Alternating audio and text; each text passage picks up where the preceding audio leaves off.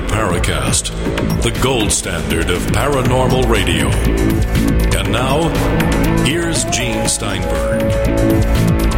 So every time, of course, these days that we have a connection with guests, sometimes something... What's erupted now, of course, is that our special guest, Chris Rutkowski, is recovering from a bit of a sore throat. So if he sounds froggy, if he sounds disconnected, then that will be his fault. No, it's not his fault. It's Curt Collins' fault. Me? What did I do? But, you know, on the other hand, he's got a great excuse. Uh, any question he doesn't want to answer, it's like, oh, my throat.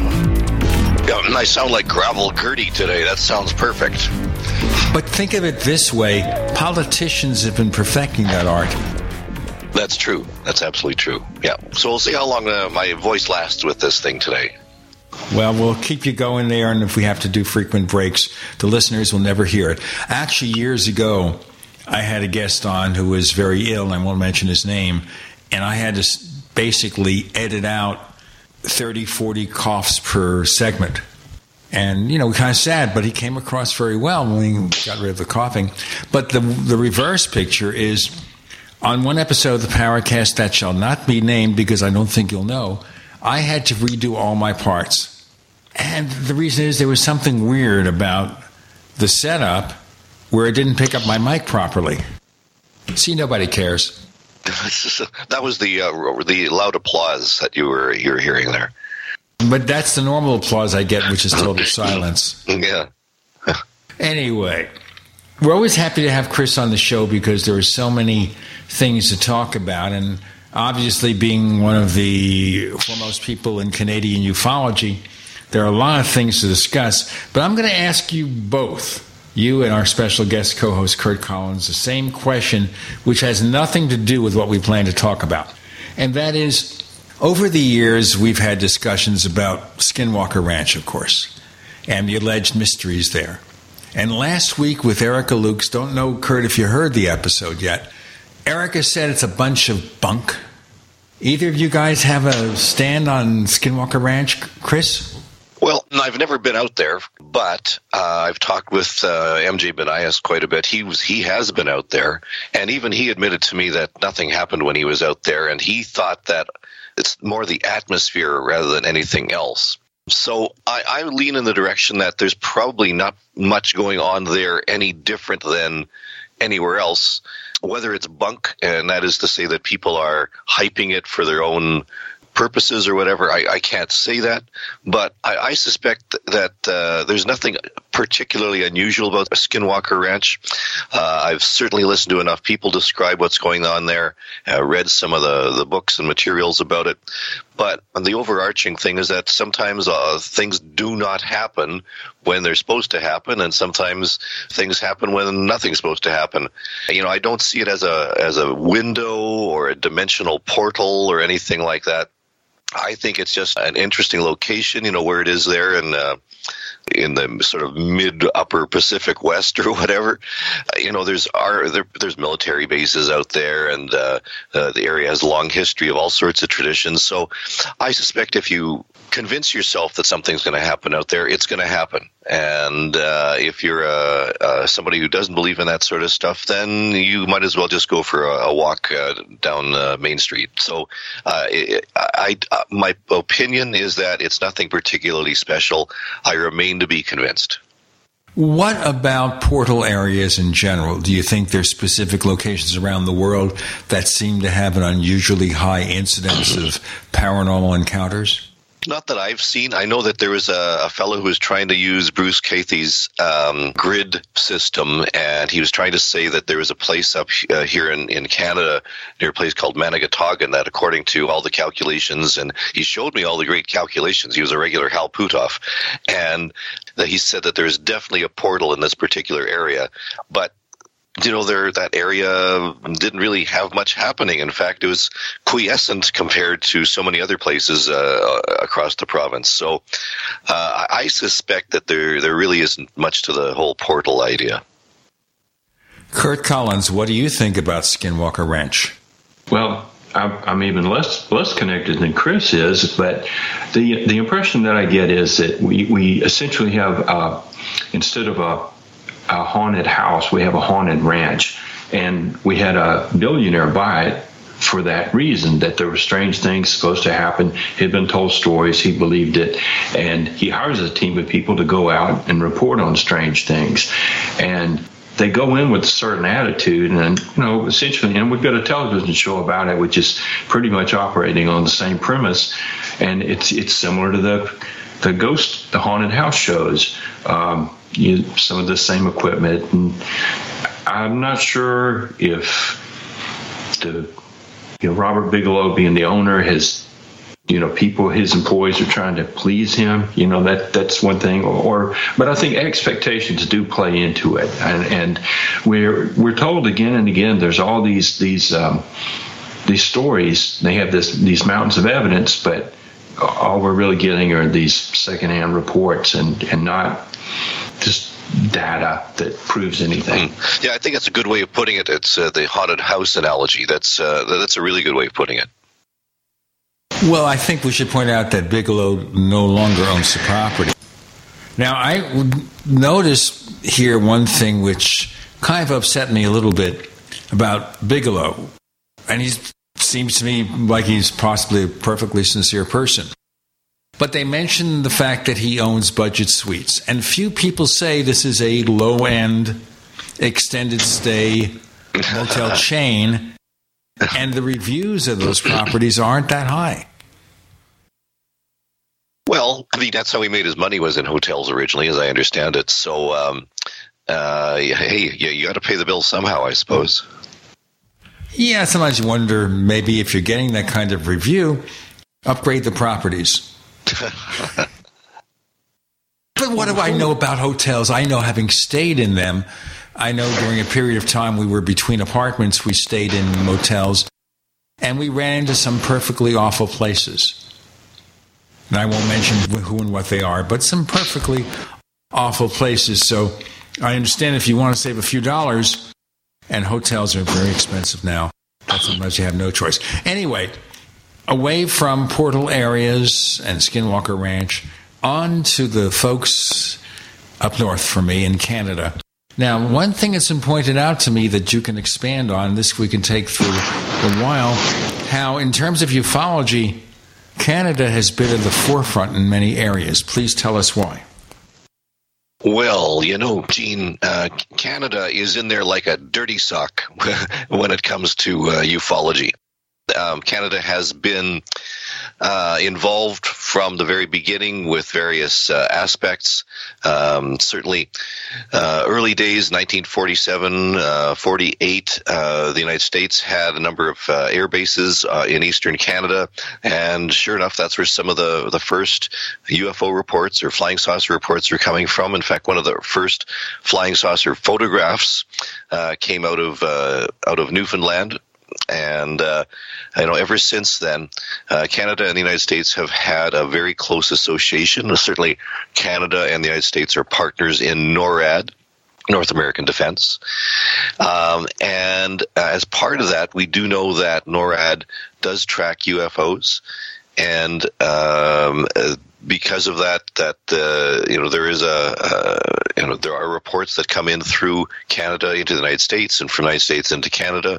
So um, the, the the association um, uh, between Canada and the United States is is you know uh, very much intertwined. And, uh, you know, over the next little while, we can we can go into some of the, the finer details. I mean, um, Stan Friedman did most of his U F O work in Canada. He was in Canada for quite a number of decades. He had moved from the United States uh, to, uh, uh, to Canada, to New Brunswick. Let's do our break here, guys. We have Chris Rutkowski. We have Curt Collins. I'm Gene Steinberg. You're in The Paracast.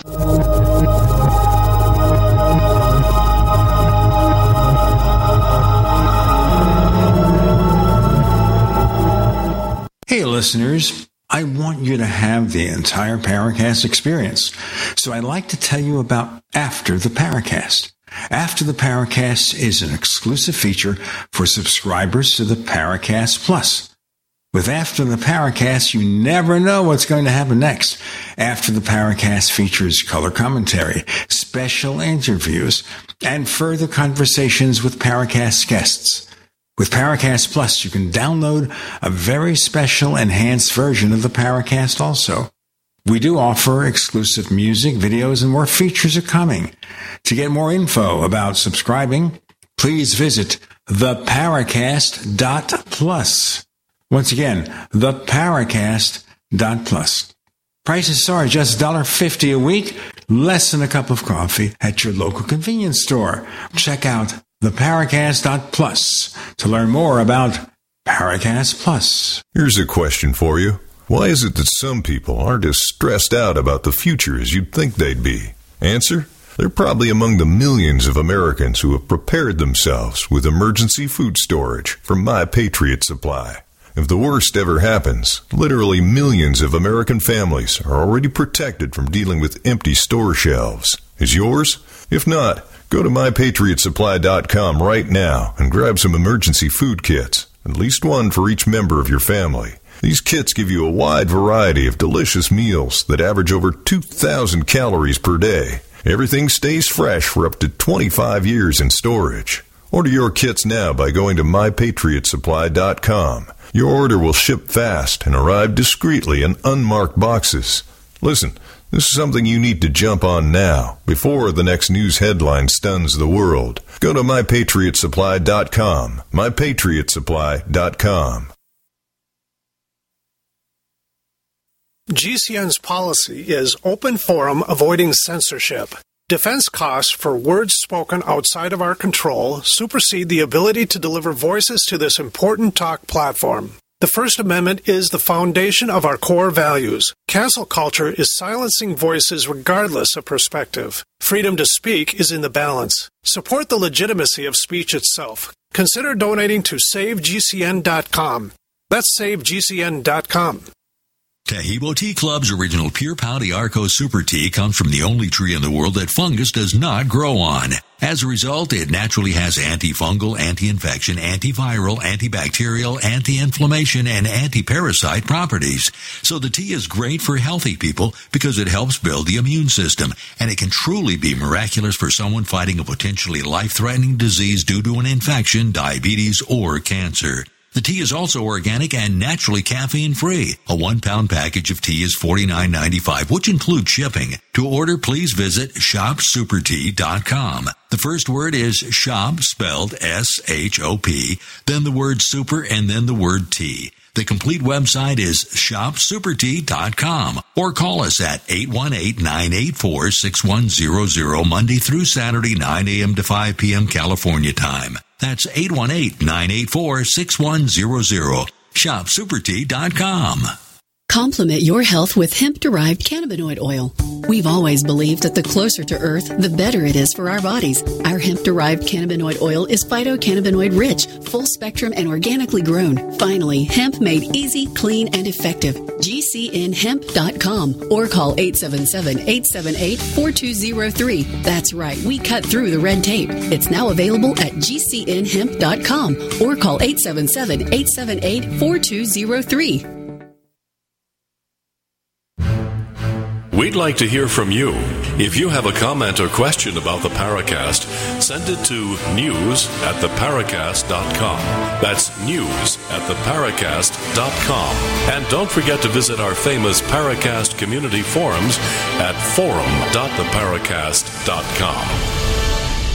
So Chris is talking about the advances in Canadian ufology, mentioning, for example, that the late Stan Friedman moved from the U S to Canada. Let's pick up from there. Sure. Stanton Friedman did most of his uh, U F O work in Canada the last uh, several decades uh, of his life. Uh, we're here in Canada, in New Brunswick. Uh, he, he had moved to Fredericton to be uh, uh, closer with his wife's family. And, I mean, he certainly traveled uh, all around uh, North America and around the world uh, from North America. In fact, he used to bemoan when he was popping in to see me, and I, when I went to see him, that traveling from Fredericton, New Brunswick to anywhere by airplane was quite a problem, and it, it involved several stops and uh, milk runs and things like that. So he he certainly uh, you know had had a, a lot of trouble flying in and out of a small place in, in Canada, but it was what he uh, wanted to do, and uh, he, you, you know, certainly made his impression on, on ufology in so many other ways. But so many other people uh, in ufology have Canadian connections. Certainly Betty and Barney Hill, for example, everybody knows the story of Betty and Barney Hill and their, their U F O encounter. Well, where were they coming home from? Montreal, Canada.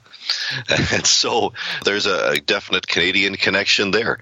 And uh, speaking of that, uh, Whitley Strieber, he, in one of his books, The Key, which is not very well known but is very instrumental in uh, uh, describing his, uh, his, uh, his studies and, and discussions of U F Os, uh, everything that happened in the book The Key took place in Canada. So, you know, you could just go on and on and on by, you know, naming various individuals who have been involved in Canada. In uh, ufology, uh, in one form or another, uh, and uh, you know, he's uh, these are certainly some of the, the people who have been involved. One of the things you're known for is the Canadian U F O survey that's released every year, and you wrote a you wrote a book, I believe, with uh, Geoff Dittman, the uh, Canadian U F O Report, and so tell our listeners what that book was about and how much of it was historical versus based on reports.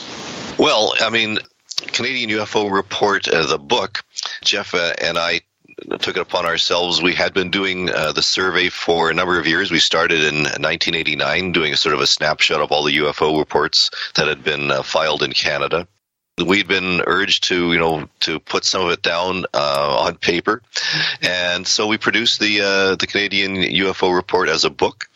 Uh, it covered sort of a historical survey of reports in Canada, some of the classic sightings, uh, everything from the Shag Harbor U F O crash that is becoming more well-known to the Falcon Lake uh, incident that uh, I'm no little, people are knowing a little bit more about it.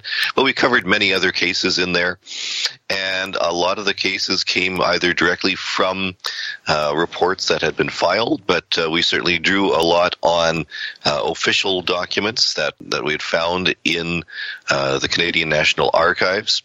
Uh, Library and Archives Canada uh, was the repository for U F O reports from uh, the nineteen forties uh, up until the present. Before the library was actually starting to do that, the, the reports were filed with the Royal Canadian Air Force, uh, the Royal Canadian Mounted Police, uh, a number of other institutions, and they uh, eventually, you know, transferred their documents and files over to the National Archives. And so we had an, an excellent Uh, source of data to draw on right from the nineteen forties, at the beginning, the beginning of ufology, uh, to then the present time. I think the, the book came out uh, just before the turn of the uh, the millennium.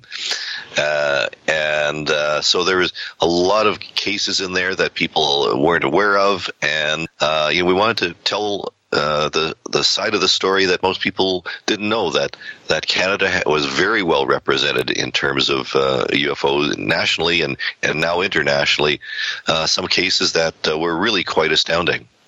So, as far as the, the reports that you're receiving on, a, on an annual basis, can you tell us a little bit about the sources that you draw from and the um, the how the reports have changed since? Um, Say the classic days of the flying saucer reports. You know, what are the, what are the trends? Right. Well, uh, you know, I've mentioned this a couple of times uh, in uh, this forum and others that. Um, you know, I started investigating U F Os back in the seventies because I'm very, very old. Uh, not like Gene, you know, spring chicken, but um, I. Uh, I had uh, been investigating, uh, and then I had um, started uh, at university uh, to get my uh, uh, bachelor's degree. I took a, a lot of astronomy courses, ended up uh, majoring in astronomy. And uh, then uh, I went on to, for my master's in education, specifically science education, uh, so that I'm now a science educator and a science writer. Uh, but along the way, Um, I had taken an interest in U F Os because it was one of those things that was all gee whiz and wouldn't it be great if, and people are always asking me, you're an astronomer, is there real life out there? And um, people were reporting U F Os to the astronomy department, and my professors were not all that crazy about uh, the subject. It was really annoying because everybody knew that U F Os were nonsense uh, to them, so... Uh, what are they going to do about it? And I suggested, well, you can just you know, tell them to talk to me. I'll, I'll take them uh, the phone calls for you. And I ended up talking with literally hundreds and hundreds and, uh, and hundreds of people who had been seeing things in the sky and simply wanted a, a friendly ear uh, to, uh, you know, who would listen uh, to them. So the, over the years, I ended up, uh, you know, writing writing about what I had heard. Um, and then in about um, the early nineteen nineties, I had been um, uh, in Ottawa uh, at the National Research Council um, for uh, for you know for, for a couple of meetings. Um, And you have to understand that the National Research Council of Canada was where uh, there was an active U F O investigation program, what what most people would like to have had happening in uh, in the United States. Uh, from uh, the nineteen sixties to about nineteen ninety-one, uh, ninety-two, and then up to about nineteen ninety-five, um, the National Research Council of Canada was getting U F O reports from people in Canada. Uh, from pilots, from uh, academics, from scholars, from the average citizen, from farmers, from butcher bakers, candlestick makers, and so forth. Um, and they were investigating some of them. Not very many, it turns out, but they were investigating some of them. And the Royal Canadian Mounted Police were facilitating this by, uh, you know, having like, detachments all across the country. Uh, that if somebody saw something in Saskatchewan, uh, the Royal Canadian Mounted Police uh, detachment there would investigate and send the report into Ottawa, and Ottawa would therefore have the reports. And these reports um, were made public. Um, Uh, in a sort of a way, in the sense that they were deposited in the National Library, and um, uh, up until about twenty years ago, you had to go down to uh, Ottawa and look in the National Library yourself physically to look through the reports. Um, but uh, about twenty years ago, the National Library decided that it was going to digitize Uh, significant portions of various collections, and one of the collections that they decided to digitize was the U F O uh, reports, and so they did. Somewhere around nine thousand uh, pages of documents were digitized and uh, were made available. Let's do our uh, break here. More about that with Chris, Curt, and Gene. You're in the Paracast.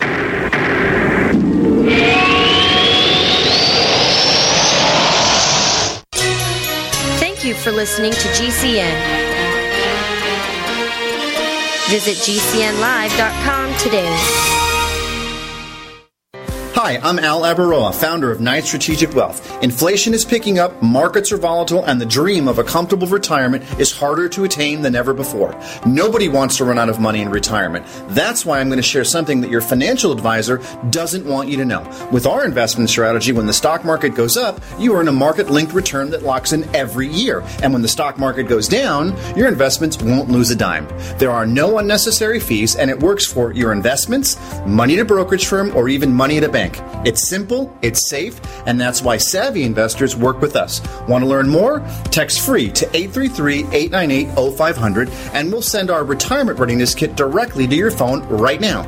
If you want to help build a retirement portfolio that will go up with the market and never lose money, get our retirement readiness kit today and see how this strategy can help secure your future. Text free to eight three three, eight nine eight, oh five hundred. Text free to eight three three, eight nine eight, oh five hundred.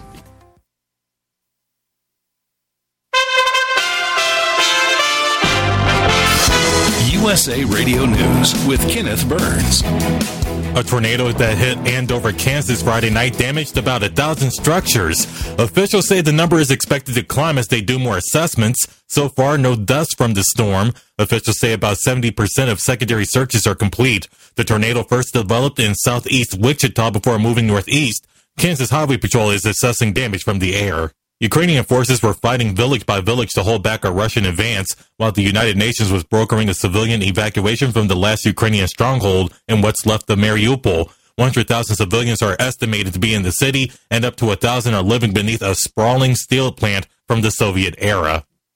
Tech stocks sunk Wall Street Friday. The Nasdaq had its biggest monthly loss since two thousand eight, while the S and P five hundred recorded its worst month since the beginning of the pandemic. This is U S A Radio News.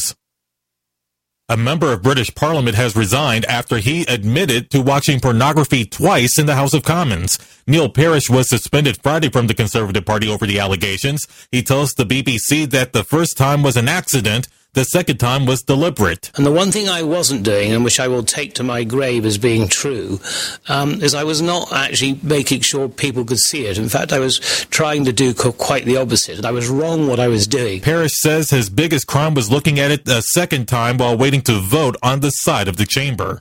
A federal judge ruled there was enough evidence to convict socialite Ghislaine Maxwell. She was convicted of recruiting teenage girls for Jeffrey Epstein between nineteen ninety-four and two thousand four.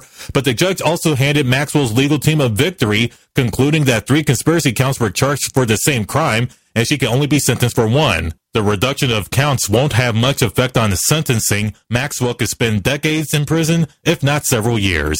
You are listening to U S A Radio News. Hey folks, Tom D for Paranormal Date dot com. Are you looking for love in all the wrong places? Now you have a chance to change that by signing up free at Paranormal Date dot com. This incredible dating site puts people of like minds together. People who are interested in the strange, the unusual, ghosts, zombies, U F Os, crop circles, and more. Paranormal Date dot com was developed for you, people who seek a little more than the other dating services offer. You can join for free by going to Paranormal Date dot com, and if you decide you like it and you want to connect with others, use the code GEORGE for a substantial discount. So many people want to share their experiences with the paranormal, the afterlife, the unusual, and this is the place to meet and share common interests with those of like minds. So sign up for free at Paranormal Date dot com. That's Paranormal Date dot com. Use the code word GEORGE and start meeting others. Get going now and connect with someone you like.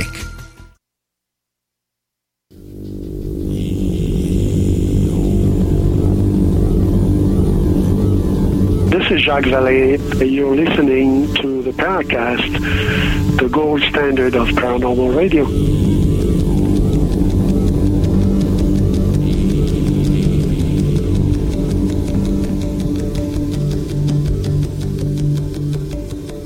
This is interesting here that a public institution does the digitizing. Here in the U S, we have people like Barry Greenwood and David Marler, and even Erica Lukes digitizing. Private people have to do the digitizing of U F O-related records. And, of course, the government thinks that no U F O case occurred before two thousand four. Indeed.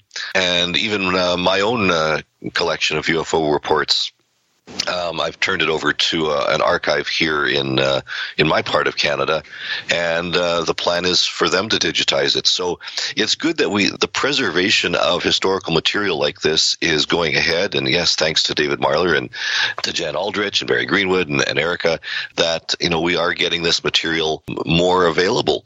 But I have to make the point that Uh, this is sort of a, a retrospective, because the National Library of Canada, uh, through the N R C, has been uh, doing this all along. Uh, in the United States, uh, ever since Blue Book finished in about sixty-nine and seventy, uh, we really haven't had much input or information about what was being seen, what was being reported, how it was being reported, who's who's in charge of it, and so forth, uh, except through the uh, very diligent uh, research by people like Paul Dean and uh, and Barry Greenwood and and uh, Jan and people like that, who have really dug deep and found some documents uh, show that you know there had been U F O cases uh, reported through uh, the um, the military, the Department uh, Department of National Defense. Defense or Department of Defense rather, for many years, uh, and it was only in you know uh, just a matter of what is it, not quite ten years ago now, that we found out that there was a U F O program uh, that was in uh, you know working in uh, two thousand seven for about five years. And, uh, uh, you know, this has spawned our discussions about the United States Navy and why isn't the Air Force more involved and so forth. But the Pentagon, uh, you know, finally fessed up and said that there was at least a, something that was happening in, in two thousand seven. But that still leaves, uh, was it thirty-year gap, a forty-year, fifty-year gap there? That shows that, you know, we don't really know what was going on. But in Canada, there are reports uh, where – Uh, we're continually being reported. And what's curious is we do know that because of the association between NORAD uh, or within NORAD with Canada, the United States, that there was some exchange of information, that uh, reports were being filtered into the United States. There were some cases from American um, personnel, military personnel, that made it into the National uh, Archives, into the uh, uh, N R C, National Research Council. And so um, we can suspect that there had been some organizations or some department within the United States that was, you know, collecting this information as well, because we, we know there was something in Canada, and Canada really only mirrored in so many ways what was happening in the United States. There probably was something going on in the United States all along as well. Interesting you mentioned Paul Dean. Paul Dean's from Australia, but he's done a lot of work in getting information on cases here. Yeah, and it shows you how, how at the international scope, um, you know, these days, you know, people uh, bemoan the internet for various reasons, but, you know, because um, so much is getting digitized and so many documents are now available, uh, and you can file Freedom of Information uh, requests from all over the place. You know, you, you can uh, be somebody like Paul Dean and uh, uh, obtain uh, formerly classified documents about a military exercise in Vietnam in the nineteen sixties, and uh, you know, have that material available. Yeah, that's interesting. And the Canadian approach, it seems a whole lot more transparent than the United States effort uh, ever was. One thing that we found from from researching some of the documents from the seventies. The government decided, since they knew the Freedom of Information Act was there, that they would put less U F O information in the paper form, and then if they did, they used some kind of deceptive language. And I think that's where we get the, the language like the Advanced Aerospace Weapons Application Program that became A T I P, you know, where it's kind of uh, camouflaged. But um, apparently the something was going on, and we've not found much of it. But uh, so, but as far as the the government's policy on on U F Os, it's more open. But how open would you say it is in Canada? Yes. Um, the Canadian approach was uh, significantly different than the United States, in the sense that Canada uh, viewed it as a scientific problem, whereas the United States um, viewed it more as a security or defense problem. And uh, actually, there was a big debate um, in the nineteen sixties, and this is very well documented in a new book that's out right now by Matthew Hayes called Search for the Unknown, uh, about uh, the Canadian government's uh, dealing with, uh, with U F Os. And uh, the um, the military, the uh, Royal Canadian Air Force, really didn't want to have anything to do with U F Os. They were really listening very closely to what was happening with regard to Blue Book. And, of course, Blue Book's conclusion, uh, at least according to Condon anyways, was that there's nothing to it. So the Canadians really wanted to get out of the, the U F O biz as well. Uh, and yet they recognized that uh, reports were continually coming in, uh, that uh, many were coming from uh, military personnel, uh, and we have to keep track of this somehow. Who's going to be looking into this? So they offloaded it to uh, the scientists at the natural at the National Research Council, who were looking at it as a scientific problem. And their view was that, you know, if we had enough information, if we had enough data, we'd be able to explain everything. So let's actually try and gather the data. And so there was this concerted effort to try and understand what people were seeing. Um, and the attitude was, if somebody had seen a disc moving in the sky, well, you know, maybe uh, they were looking at an aircraft from a funny angle, or a helicopter, or a cloud, or or you name it, or a balloon, or whatever, or maybe the person was just making it up. So that, that was the, the attitude, but at least the view was not in terms of a defense issue, and that's why the Canadian documentation is completely intact right from the nineteen forties to the present, that they were never viewed as a, a security issue. Uh, it was simply a scientific issue, and for that, uh, you know, they, they kept on going. Now, that did change um, in the nineteen nineties, um, but, uh, you know, up until, up until then, uh, U F Os were a scientific problem. Well, in the U S, of course, they've never looked at U F Os as a scientific problem. Even the current research is very heavily focused on, do they represent a threat to national security?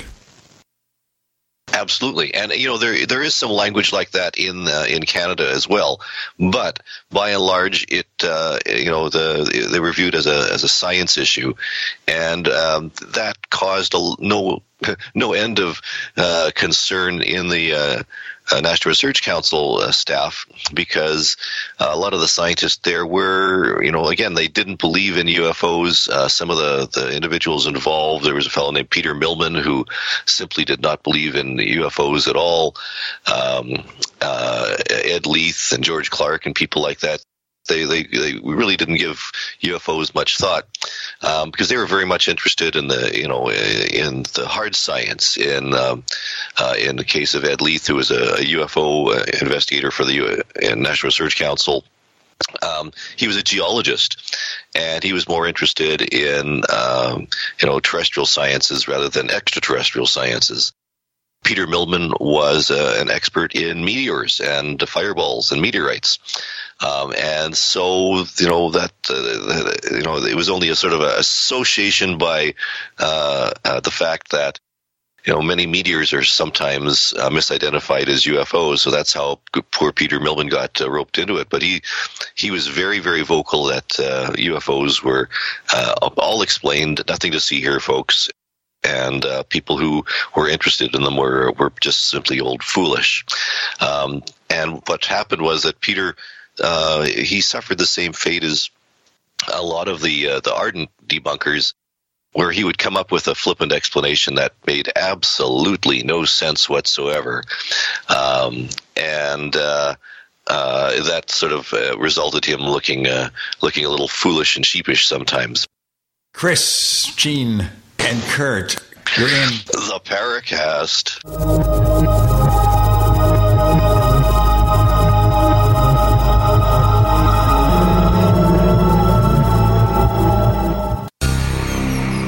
Thank you for listening to G C N.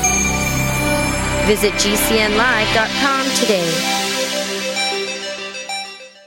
Do you need a website? Well, you can get a great deal on hosting services with Namecheap's legendary coupon code. They're offering substantial hosting discounts on shared hosting, business hosting, V P S hosting, reseller hosting, and even dedicated servers.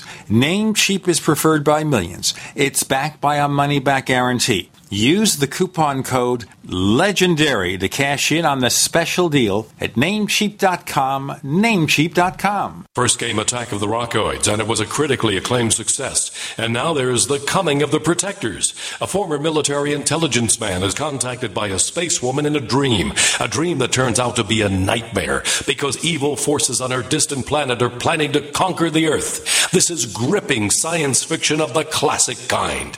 Attack of the Rockoids and The Coming of the Protectors. Find out more at rockoids dot com. That's rockoids, R O C K O I D S dot com. Silver has always been nature's very own antibiotic, and only one system allows you to generate an endless supply of natural silver solutions. Silver Lungs dot com. You'll find no wild claims or pseudoscience, just a lifetime of nano-sized pure silver solutions. The Silver Lungs generator allows you to make your own, so stop paying for silver solutions. The unique lung delivery system targets respiratory infections where other silver solutions simply cannot reach. See the Silver Lungs generator and lung delivery system at Silver Lungs dot com. That's Silver Lungs dot com. Hi, I'm Dan Pilla. I started fighting the I R S over forty years ago when they tried to seize my mother's house. I sued the I R S and won. I beat the I R S then, and I've been beating them ever since. I wrote the book on tax debt settlement, and I've helped thousands of people deal with tax problems they thought might never be solved. I can help you too. If you owe taxes you can't pay, don't wait another day. There's no such thing as a hopeless tax case. Call eight hundred, three four, N O T A X or go to my website, Dan Pilla dot com. That's Dan Pilla dot com, Dan Pilla dot com.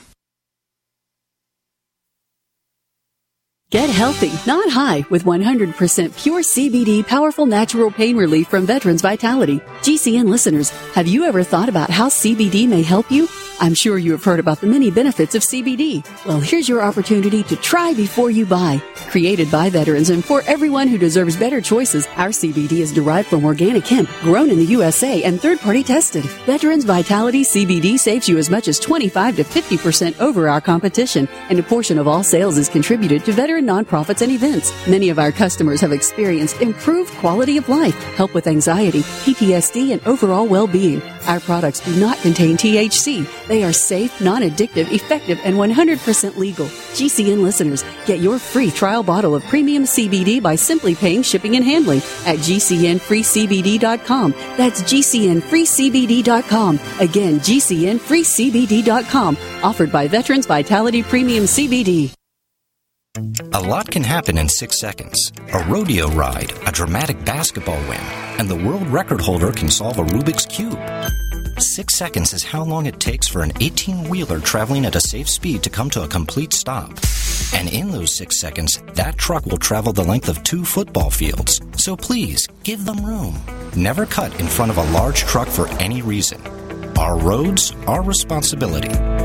Learn more at share the road safely dot gov. I need help with my taxes. Where can I find free tax help? If you make fifty-four thousand dollars a year or less, you can participate in the I R S Volunteer Income Tax Assistance, VITA, or the Tax Counseling for the Elderly, T C E, programs. I R S-certified volunteers provide free basic tax prep for low to moderate income taxpayers. The T C E program is specifically for taxpayers age sixty and older. Go to I R S dot gov and enter Free Tax Prep in the search box to find a VITA or T C E site near you.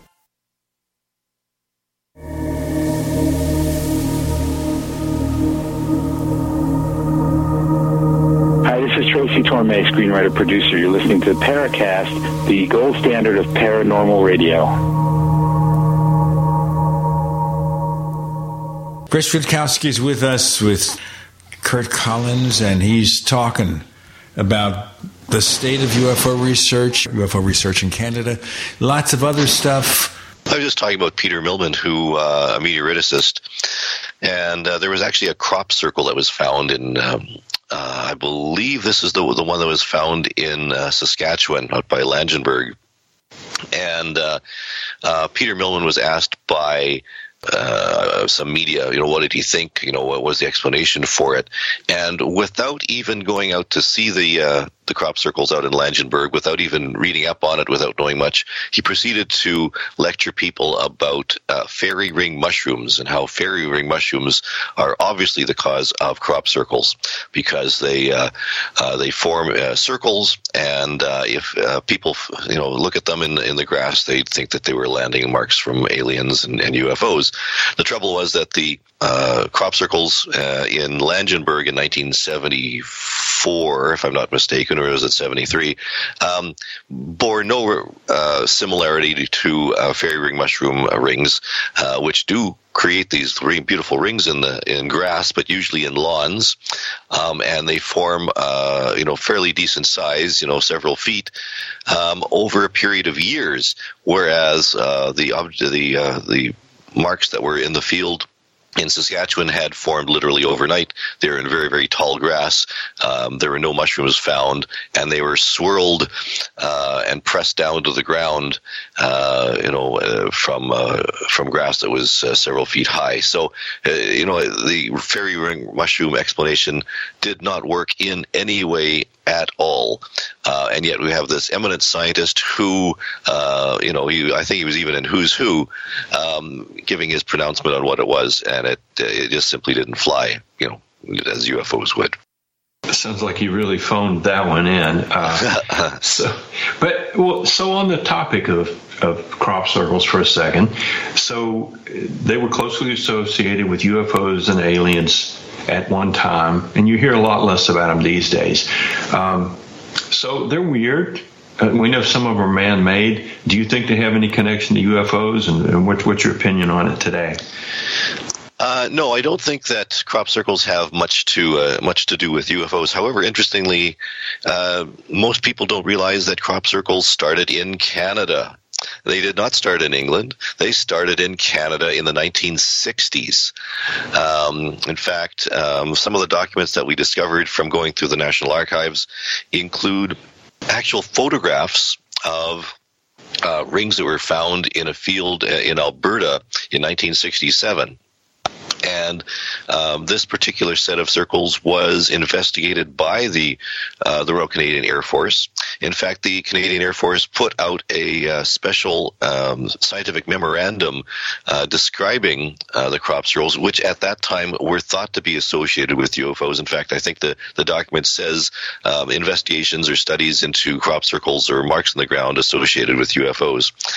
Uh, so that's back in nineteen sixty-seven, long before things started appearing Uh, in England, um, and um, I remember that you know things sort of calmed down after that, and we didn't hear much of anything until the, the nineteen eighties or so.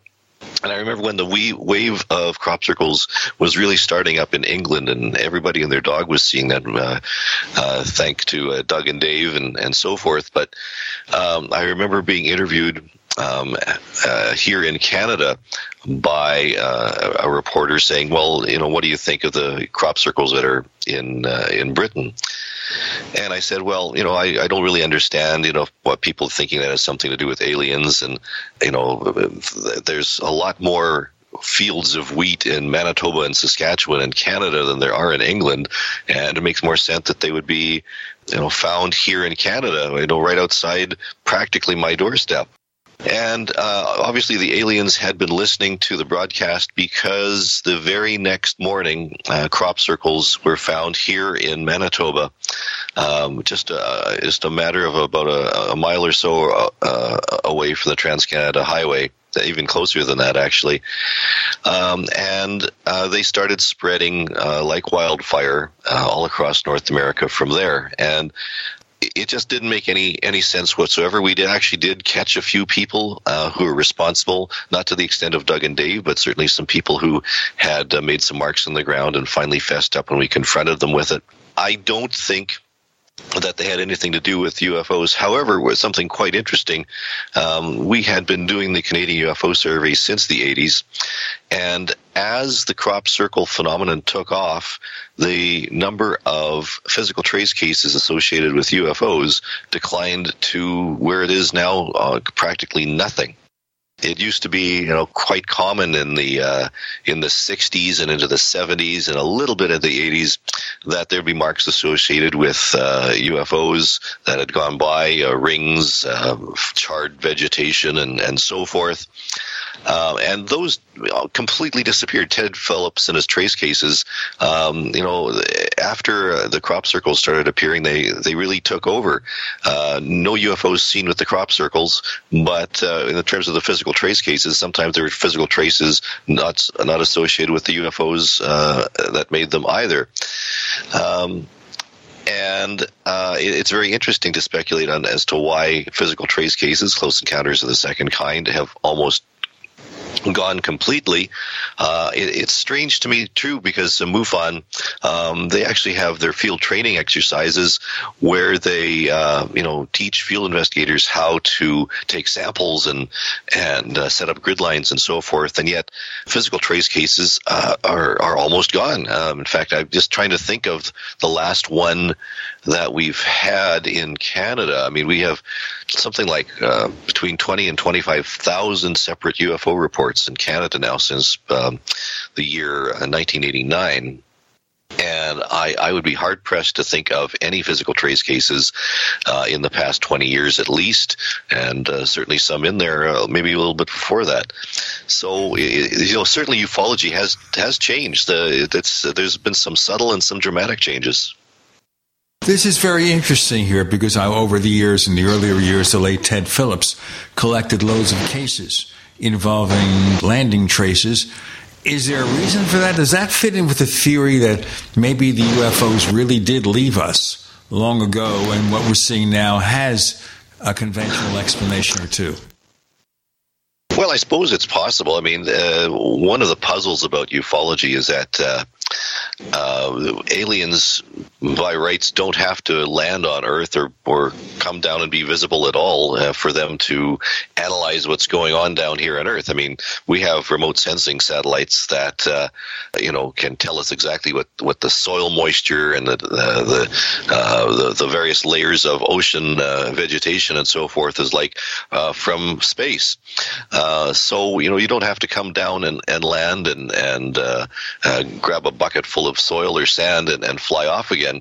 Um, you know, certainly, you know, that's what we did when we went to the moon, but we had no no ideas uh, of what it was like. But in terms of planets, uh, remote sensing works very well. So why would a, U F Os have to come down here at all? It, it sort of is part of the mystery. So the uh, one idea is that uh, it, we're a tourist, tourist attraction, but uh, if so, the it sounds like the uh, the visitors have uh, gotten better about cleaning up after themselves, so that's good. Yeah, either that or we're a penal colony, or or maybe, and I think the one that I liked, and Stan Friedman used to talk about this, that, you know, we're uh, uh, we're part of uh, an anthropology class from Zeta Reticuli, uh, and uh, they're in uh, the aliens are in uh, some sort of uh, alien version of duck blinds, uh, just t- keeping an eye out, watching, watching us, and occasionally grabbing a sample and uh, you know grabbing one of us and taking them on board. That explains all of, of adoptions as well. So we were talking about the um, the U S We mentioned uh, the A T I P program a little bit. Something was released recently from the Department of Defense. They put some of the documents from the R S A P A T I P program online, and most of them were very boring. The closest, the, the two closest ones, one was a discussion of the Drake equation, and the only one that specifically mentioned U F Os was about um, acute. I, I don't have the title in front of me, but it, basically it dealt with physical effects mm-hmm. from mysterious vehicles. And, you know, it, it really didn't talk much about U F Os except when it gave some of the references. And so one of the most bizarre claims, besides the typical things like sunburn and and maybe radiation sickness, was an unaccounted for pregnancy. You have raised an interesting specter there. Let's talk about it more. Curt and Chris and Gene, you're in the Paracast.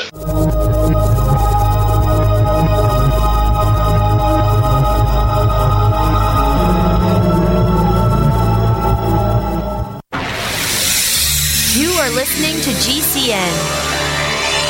Visit G C N live dot com today. Hey, listeners. I want you to have the entire Paracast experience, so I'd like to tell you about After the Paracast. After the Paracast is an exclusive feature for subscribers to the Paracast Plus. With After the Paracast, you never know what's going to happen next. After the Paracast features color commentary, special interviews, and further conversations with Paracast guests. With Paracast Plus, you can download a very special enhanced version of the Paracast also. We do offer exclusive music, videos, and more features are coming. To get more info about subscribing, please visit the paracast dot plus. Once again, the paracast dot plus. Prices are just one dollar fifty a week, less than a cup of coffee at your local convenience store. Check out the paracast dot plus to learn more about Paracast Plus. You don't sit behind a desk every day to earn a living. You're out and about making it happen. And sometimes you get a little bit behind on your paperwork, you know, like bookkeeping and paying your taxes. It's easy to get behind on paying your taxes. It happens to the best of us. And you know what happens next. The big bad I R S comes knocking on your door. And when that happens, you need to call the good old boys at the Tax Doctor. Let them do what they do best. Deal and negotiate with the I R S so you pay the lowest you can in back taxes that the law allows. We are a one hundred percent U S-based company, and we've saved our clients millions over the years in back taxes. If you owe ten thousand dollars or more in back taxes, call my friends right now at the Tax Doctor and learn more. eight hundred, five oh seven, three one three seven. eight hundred, five oh seven, three one three seven. eight hundred, five oh seven, three one three seven. That's eight hundred, five oh seven, thirty-one thirty-seven.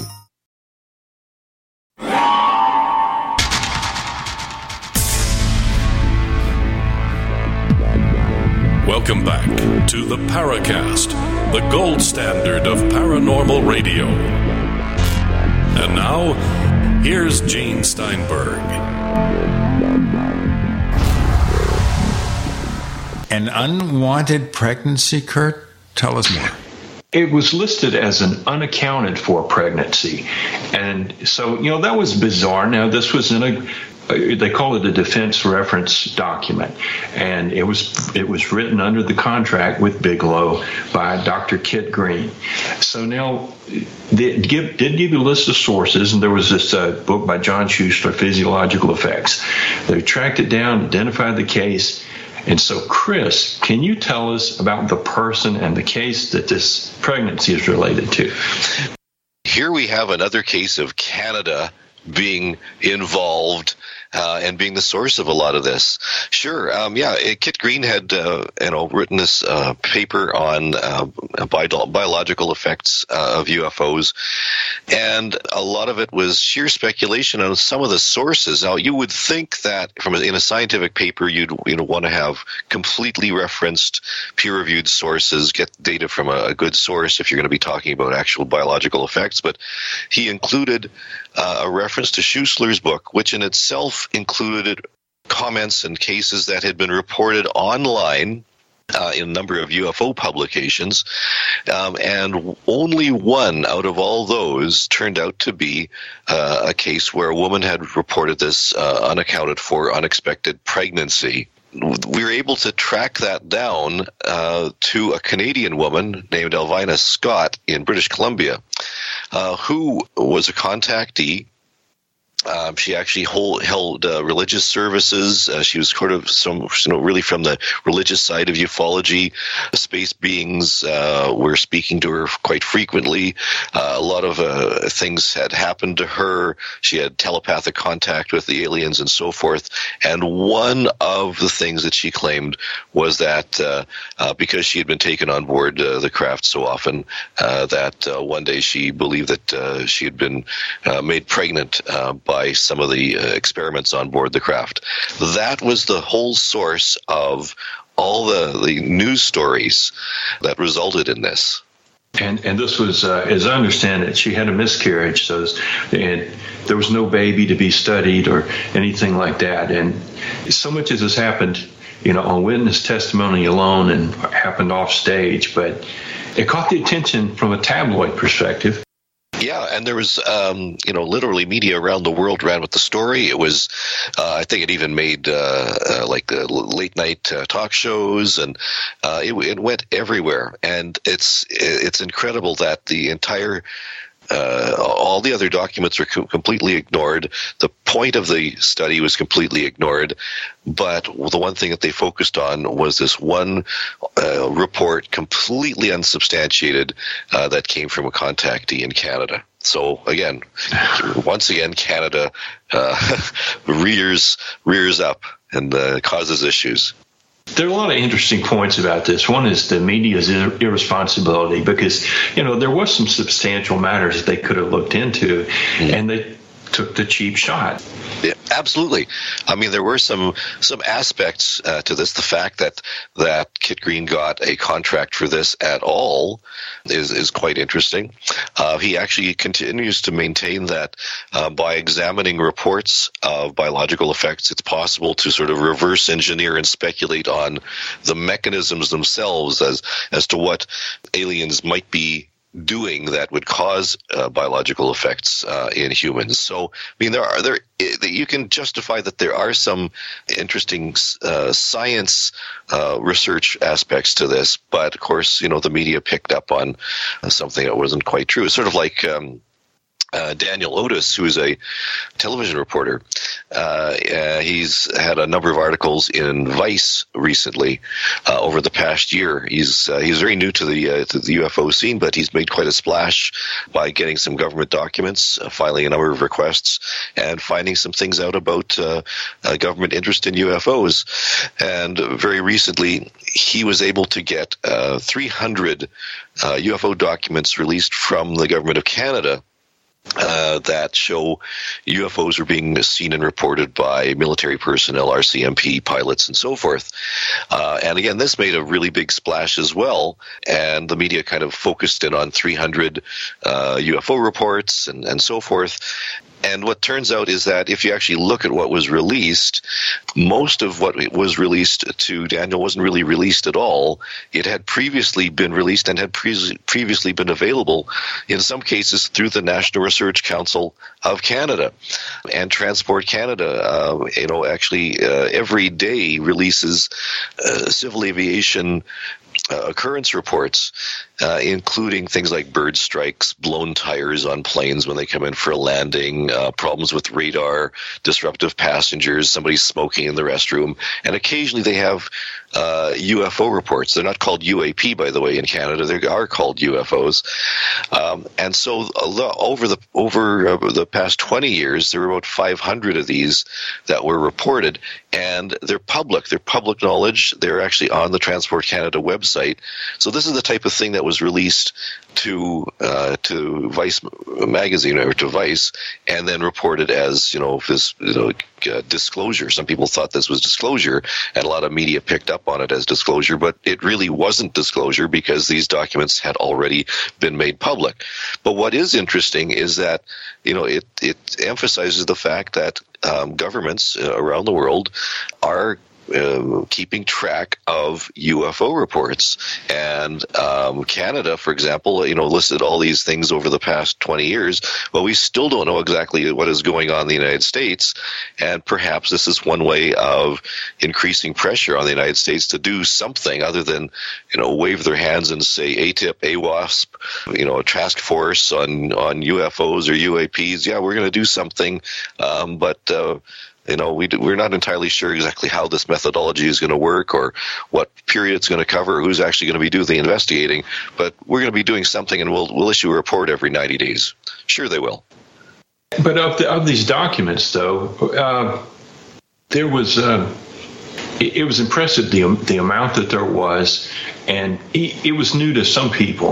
But it, it does seem seem like the media constantly mischaracterizes things, and um, so how do you think the average person can actually learn some more about, about U F O history? Because they're not they're not getting it from the newspaper and, and YouTube.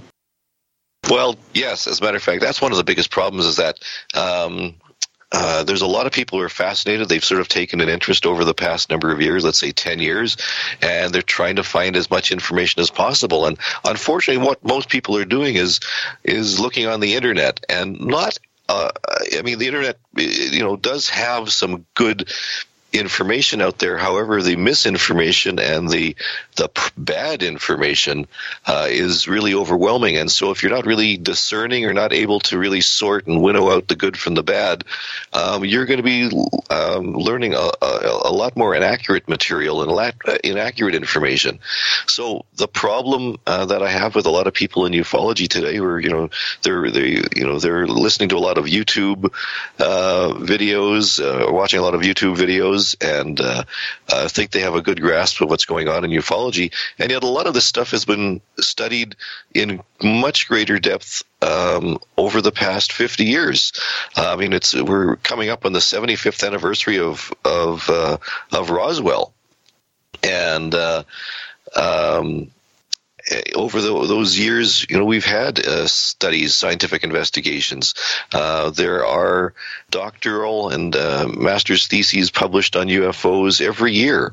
Uh, there have been a number of excellent books, and, and Isaac Coy and a few others have uh, been making uh, them available online. I would say, for gosh sakes, you know, um, uh, you know, look at some of the historical material uh, about U F Os, because uh, you know, a lot of that stuff uh, can uh, you know will will curl your hair. The you know some of the actual cases that people were investigating and and studying, uh, it, uh, it you know there's. There's a lot more information out there that you probably haven't seen.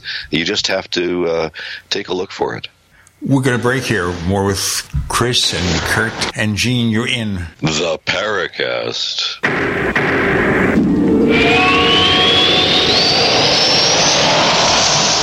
Hey, listeners. I want you to have the entire Paracast experience. So I'd like to tell you about After the Paracast. After the Paracast is an exclusive feature for subscribers to the Paracast Plus. With After the Paracast, you never know what's going to happen next. After the Paracast features color commentary, special interviews, and further conversations with Paracast guests. With Paracast Plus, you can download a very special enhanced version of the Paracast also. We do offer exclusive music, videos, and more features are coming. To get more info about subscribing, please visit the paracast dot plus. Once again, the paracast dot plus. Prices are just one dollar fifty a week, less than a cup of coffee at your local convenience store. Check out the paracast dot plus to learn more about Paracast Plus. Extend your life with Extendovite. When your doctor tells you you have bad cholesterol or blockages in the arteries, what do you do? When diet and exercise is not enough, we try medications and hope for the best. For the last two decades, I have been telling people about a natural method to help solve these problems and more. Extendovite can help maintain cardiovascular health and lower blood lipid levels in adults. The seven herbs in Extendivite are known to work together synergistically to get the results we hope for. There are many testimonials on Extendivite's effect on circulatory-related ailments. Get Extendivite today to start your journey back to a healthier life. To order, call one eight seven seven nine two eight eight eight two two or visit heart drop dot com or see us on amazon dot com. Extend your life with Extendovite.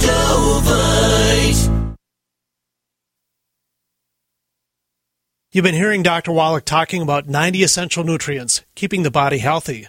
G C N team dot com now has Beyond Tangy Tangerine tablets, sixty plant-derived minerals, sixteen vitamins, twelve amino acids, packed in a powerful tablet. But that's not it. one hundred sixty thousand O R A C points, a knockout punch to free radicals. Call eight seven seven eight seven eight four two zero three or go to G C N team dot com. That's eight seven seven eight seven eight four two zero three. Life can be full of risks. One thing you shouldn't take a risk with ever is your family's health insurance. If you're self-employed or you now need affordable health insurance, you need to make this free call right now and see how the Health Insurance Helpline can help you get it. We specialize in helping the self-employed and people just like you that need affordable health insurance to get it. We have short and long-term health insurance plans, and some even cover dental, vision, and prescription drugs. Don't take a risk with your family. Family's health insurance, it's not worth it. If you're self-employed or now need affordable health insurance, call right now and learn for free how to get it. Listen, affordable health insurance plans for everyone just like you are a free phone call away. So give us a shout right now. eight hundred six seven zero zero nine four six. eight hundred six seven zero zero nine four six. eight hundred six seven zero zero nine four six. That's eight hundred six seven zero zero nine four six. No other network provides the level of customer service we do. When it comes to radio advertising, we are your one-stop shop. And no matter how big or small your business is, we can help.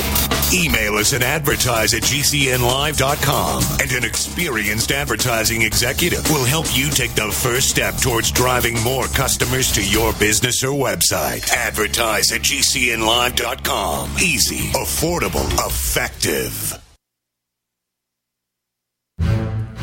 We'd like to hear from you. If you have a comment or question about the Paracast, send it to news at theparacast.com. That's news at theparacast.com. And don't forget to visit our famous Paracast community forums at forum dot the paracast dot com.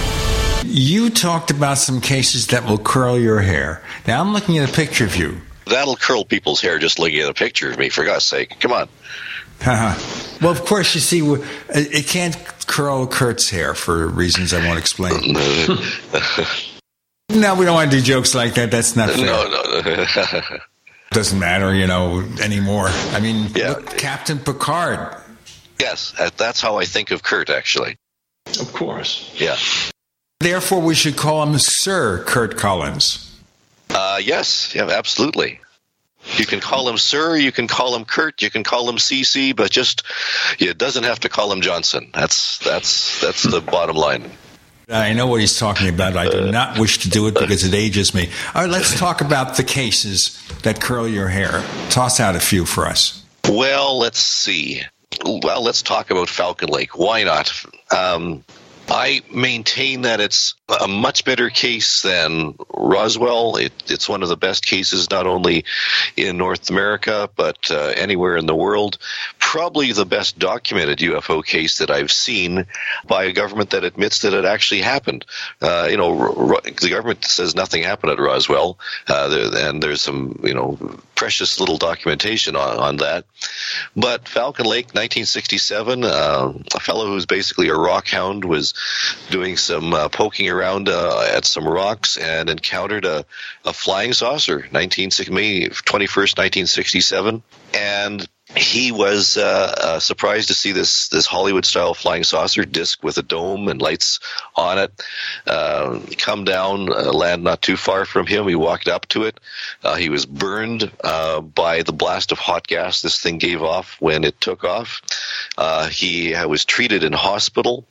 There was radiation that was found at the site, and we have hundreds of pages of documentation of the investigation by the Royal Canadian Air Force, the uh, the Royal Canadian Mounted Police. Uh, the United States Air Force came up, uh, although it's not part of Blue Book, uh, the, it's actually part of the Condon Report. Uh, and so there, there is many, many aspects to this. There we have pages and pages of the interrogation of the witness. Uh, his family was interrogated. The uh, investigators went to where he worked. They followed his kids home from school. They went to the site and uh, tested the the uh, material that was found at the site, the uh, uh, some pine needles and dirt and so forth. In fact, uh, the government even had considered closing uh, the entire area because of a health hazard from radiation. Uh, and, you know, there's there's so much documentation. We have the medical records. We have the the, the metallurgical records. We have the uh, the records from uh, the Royal Canadian Mounted Police and in, in their own investigations. And in the conclusion of the Royal Canadian Mounted Police and uh, the the Air Force, they both said that they could not explain what had happened. And and yet... few people know about the case, and it's easily one of the most uh, incredible uh, that has ever been uh, documented and reported. And the first, and uh, on top of that, this guy wasn't out to, to sell books. He shied away from publicity. In fact, he refused um, uh, interviews for, for quite a number of years uh, until he was finally convinced to go on the good old original Unsolved Mysteries, where they recreate it, and you can find that one on YouTube, uh, and you can see me giving my two cents for the case back then. Um, but uh, it, you know, it's it sort of stands the test of time. Uh, if it was a hoax, it's a you know a, a very complicated hoax because uh, you know you could you can track where he went, where he was. Uh, the R C M P and Air Force uh, interviewed the hotel owner and the the barkeep and the house cleaning staff uh, where he was staying, the the bus uh, lines because he had traveled uh, to and from the area by bus, uh, and you know he went to the hospital. Uh, you know it's there's a lot involved in this particular case. So, you know, it's it's the type of thing that uh, you know, all ufologists dream of, uh, and it's just one of the many cases that uh, that are in files that are now available to the public. Instead, we have four hundred ninety-seven books on Roswell. Yes, exactly. Well, so one th- one strange thing about this was that, that you know, whatever whatever injuries he had, they were recurring. And did that happen more than once?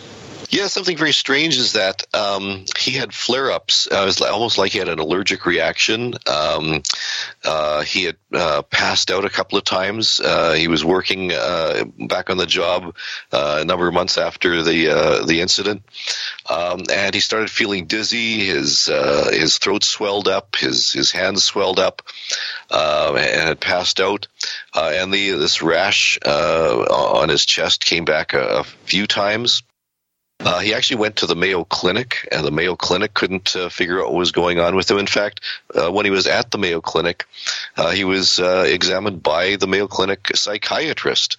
And in the opinion of the Mayo Clinic psychiatrist, he uh, was not the type of person to make up stories.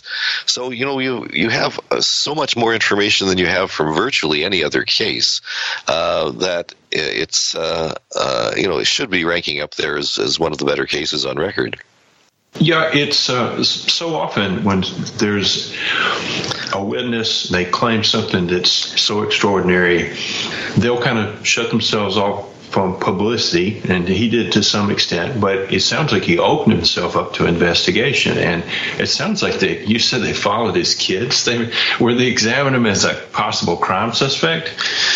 Well, the uh, the the police certainly, uh, you know, where do you classify U F O cases? And um, you'd be surprised to know that um, U F O uh, sightings are treated uh, uh, or investigated by the Criminal Investigations Branch.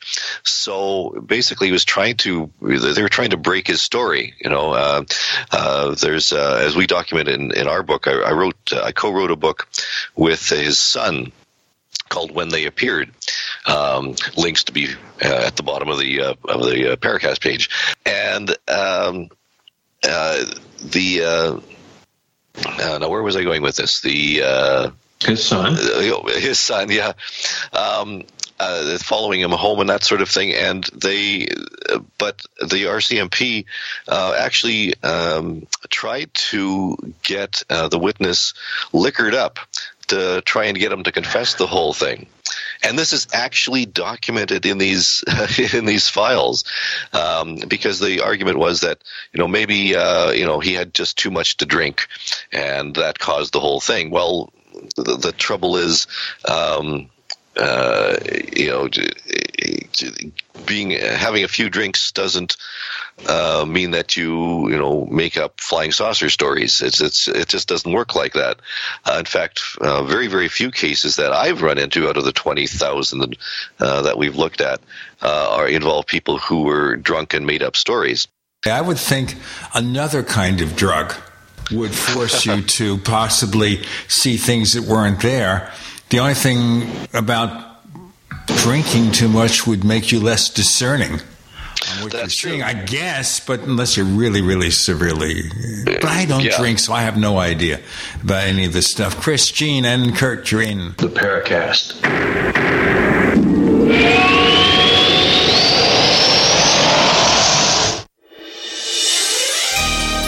Thank you for listening to G C N. Be sure to visit G C N live dot com today. Are you afraid to go to the mailbox because of letter after letter from the I R S? Are they stacking on more and more penalties and interest? By now, you know the problem won't go away on its own. Don't let the I R S chase you to your grave with penalties and interest and liens and levies. You need real help now. I'm Dan Pilla. I wrote the book on tax debt settlement, and I helped thousands of people solve tax problems they thought couldn't be solved. I can help you too. Call eight hundred, three four, N O T A X or go to my website, dan pilla dot com. That's dan pilla dot com. dan pilla dot com. Silver has always been nature's very own antibiotic, and only one system allows you to generate an endless supply of natural silver solutions. Silver Lungs dot com. You'll find no wild claims or pseudoscience, just a lifetime of nano-sized pure silver solutions. The Silver Lungs generator allows you to make your own, so stop paying for silver solutions. The unique lung delivery system targets respiratory infections where other silver solutions simply cannot reach. See the Silver Lungs generator and lung delivery system at Silver Lungs dot com. That's Silver Lungs dot com.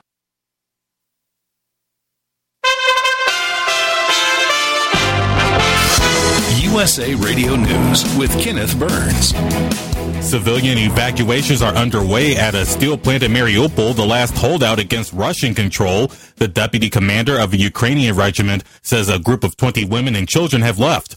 Officials believe that up to one thousand people have taken shelter at the plant. Evacuating civilians from there has become a point of contention between Russia and Ukraine, with Ukrainian officials accusing Russians of not abiding by the ceasefire. No fatalities have been reported in a tornado that struck Andover, Kansas. The twister moved along a three-mile path, damaging hundreds of buildings. Emergency crews have been conducting secondary searches on Saturday, urging people to stay away from storm-damaged areas. President Trump still has to pay ten thousand dollars a day until he comes into compliance with a subpoena from New York Attorney General Letitia James. She's been investigating his business practices. This is U S A Radio News.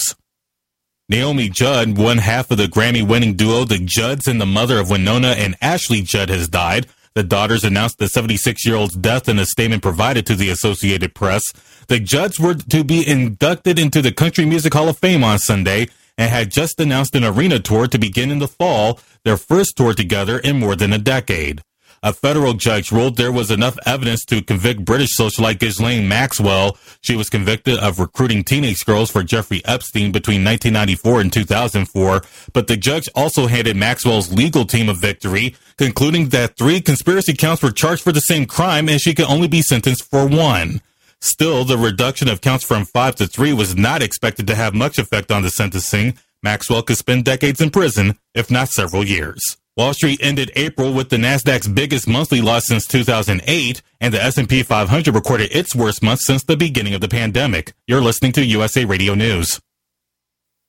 Now with orders to stay at home, public health concerns, the reality of illness due to pathogens and viruses. Your health is at an all-time high risk. That's why it's critical to take a proactive approach to boost your immune system. You can with new nano-colloidal silver from Americare. Our patented process with tiny silver particles, one one-hundredth the size of a red blood cell, allows for maximum body absorption. Americare's nano-colloidal silver effectively disinfects your body internally, attacking pathogens and viruses while supercharging your immune system. Colloidal silver is antibacterial and antiviral. Simply put, it prohibits bacterial respiration, suffocating viral cells, preventing the virus from replicating. And now, due to public health concern, Americare is authorized to offer our lowest and best price ever, around a dollar a day, but supplies are limited. Purchase nano-colloidal silver now at immune support now dot com. That's immune support now dot com. These statements have not been evaluated by the Food and Drug Administration. This product is not intended to diagnose, treat, cure, or prevent any disease. Supplies are limited.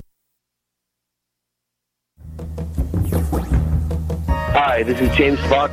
You're listening to the Paracast, the gold standard of paranormal radio. Long and short of it there is we were discussing just briefly whether people who are intoxicated are more apt to see U F Os. And my suggestion here, unless you're really, really whacked out, is that you may be less discerning of common phenomena and report something, but that doesn't mean you make it all up. Yeah, that's true. And um, there are many reports on file where people have had, uh, you know, incredibly uh, detailed uh, close encounters, and they'll go to into a police station and uh, tell the police what they had seen. And the police will document in the files, you know, this person, you know, did not seem to be intoxicated, um, you know, and they would ask the, all those questions. And, uh, uh, it, you know, it's it, you know, a common question to ask people if you, you know, if they seem to be uh, saying things or acting in ways that, that don't make any sense. But in the case of U F Os, we do have reports from pilots and air traffic controllers and police and military personnel. And while those people might certainly imbibe occasionally, um, if you get reports from them, the chances are that uh, you know, they are good observers, and and uh, we're not uh, uh, we're not drunk at the time. Over the years, I was very close with Jim Mosley. And almost every time I visited Jim Mosley, he was, shall we say, at least somewhat intoxicated. Unless we were going out or something like that. But, you know, at his house, he was intoxicated. Maybe he smoked a few joints. But he never, ever came across as illogical. Maybe a little bit more emotional. But I could talk to him and make sense with him. So maybe he just handled his liquor well. I don't know. Could be. Yeah, well, uh, using Jim as an example, so if, if anyone's followed his career, that he and uh, Gray Barker, they did put together a literary hoax about uh, Adamski. They wrote the straight letter. So it's true that alcohol can impair your judgment, but usually what amounts to... Well, the the way I think of it is that you're more likely to make a prank phone call to, and, and report a U F O. You're not going to go, you know, there's not going to be an elaborate scenario and all the details, and you're probably going to chicken out if somebody shows up to investigate. So I, I think that amounts to very few significant liquor and U F Os. I think that, that, that there's probably not much of an overlap there. Just one instance, speaking of Jim Mosley, of course, he and Gray Barker were responsible for a few notable hoaxes. But one time I was visiting Jim, and he called a small police department in another part of New Jersey and reported a U F O. And it wasn't long thereafter, maybe that same day, that the Wanacue Reservoir sightings occurred. Totally separate from Jim, as if he had predicted it, predicted that event, and that makes no sense whatever. Right. What I was going to say is that in terms of other um, substances that, that you can ingest, um, there is a uh, – and I document this in my book on abductions, uh, um, where uh, there was a, uh, a rock musician uh, who was part of a group. And uh, he and his uh, band um, had a close encounter, and uh, he uh, thought that a man in black was chasing him, and and things like that. And it, uh, he actually composed and uh, recorded and published uh, a song about uh, a U F O. It's called "I Saw a U F O Last Night" by Paul Barfoot. And um, I was talking with with him. And after about, I don't know, ten years of, of talking with him and knowing him and getting to him a little bit more, uh, he sheepishly said, well, you know, we had really dropped some heavy stuff that night. So it's very possible that that's, that was what, what had happened. So, you know, we can't rule that out. But, uh, uh, you know, for the most part, uh, people who report U F Os uh, are are pretty straight. Uh, they simply don't understand what they've seen. Uh, they've had an experience which uh, they can't uh, place within their own frame of reference, within their belief systems, and um, it uh, uh, they simply want to know what was it that they saw. And uh, the, the job of a good U F O investigator is to try and help people get a better understanding of what uh, they had experienced. experienced. Um, and uh, what I'm finding more and more, especially with regard to um, uh, mod- modern and pop ufology, is that people will post things on Facebook, for example, in, in U F O groups, and they say, I had this experience, what did I see? And if it turns out that it's a, you know, it's a Starlink satellites or something, um, and people will say, you saw the Starlink satellites, you get dumped on because uh, you're trying to debunk this person's personal U F O experience when, in fact, it had a reasonable explanation uh, that may have been very profound to them. But if it had an explanation, then it's not really in the realm of ufology. It's in the realm of, of something else. Well, then it is not a U F O. It's an I F O, I suppose. Now, in terms of being intoxicated, I suppose we talk about the John Lennon sighting in the mid-seventies. Where he and his then girlfriend May Pang saw a U F O In retrospect, we don't want to get graphic about this. Both were naked and both had imbibed some substances. Doesn't mean the U F O wasn't real, but that is used against it. Yes. Yeah, absolutely. And, you know, as I said, there, there's no question that that's certainly going to be the case in in uh, in some instances. But by by and large, um, it, it happens very infrequently. Now, you know, one has to talk in terms of other uh, cases, though, like uh, contactees uh, who believe that, uh, you know, they've been, uh, you know, having very close encounters. In the case of Elvina Scott, who made it into the Pentagon Papers, um, she, uh, you know, had, had been telepathically communicating and, and so forth. But, um You know, that's a, a different level of uh, psychological effect than uh, than one would expect from a uh, from imbibing in some substances. Although people now are uh, advocating substances to not not see U F Os necessarily, but to make contact with a consciousness and things like that. So this, you know, it does play a role in sort of a broader ufology, but. You know, that's almost more like spirituality and, and religion. Absolutely. In fact, um, this whole movement about consciousness and U F Os, which which really doesn't it doesn't uh, jive with me whatsoever. But um, uh, you know, there's no question that uh, you know, in some uh, retreats you can go on and have uh, some ayahuasca and uh, some other uh, hallucinogenic uh, drugs, and you will have. Uh, experiences that may seem uh, that that are extraterrestrial in nature, or you're in, you know in touch with a, a greater power in the universe and so forth. That is very different than you know uh, the average person or a, a family of four driving along a, a, a rural part of Nebraska, and they see a U F O come and fly beside the car and take off again. That's that's very very different. So we have to. Uh, I mean, ufology is so. Um, I don't know, diverse, or there's so many aspects to ufology that when a person comes to ufology quite new, uh, you know, it, it depends on where their own head is at. It's it's d- difficult to steer them in a direction that would be most reasonable for them. Are they really looking for truth? Are they looking for meaning in their life? Are they trying to find evidence of aliens? Are they trying to find evidence of, of Fortean phenomena, spiritual realm, and so forth? What are they looking for themselves? And, uh, you know, if you try to encompass everything, you're going to be going down so many rabbit holes that you'll never come out again. So we're going to break in a moment here, but perhaps we can get into the question of rabbit holes in the U F O field in our next segment. And by the way, Chris Rutkowski is also going to hang in there for this weekend's episode of After the Paracast. That's the premium podcast that we offer to subscribers of the Paracast Plus at the paracast dot plus. Once again, and write this down, it's the Paracast Dot plus. So we have here, of course, Chris Rutkowski, who never messes up. We have Curt Collins, who never messes up. And Gene Steinberg about the less said, the better. You're in the Paracast.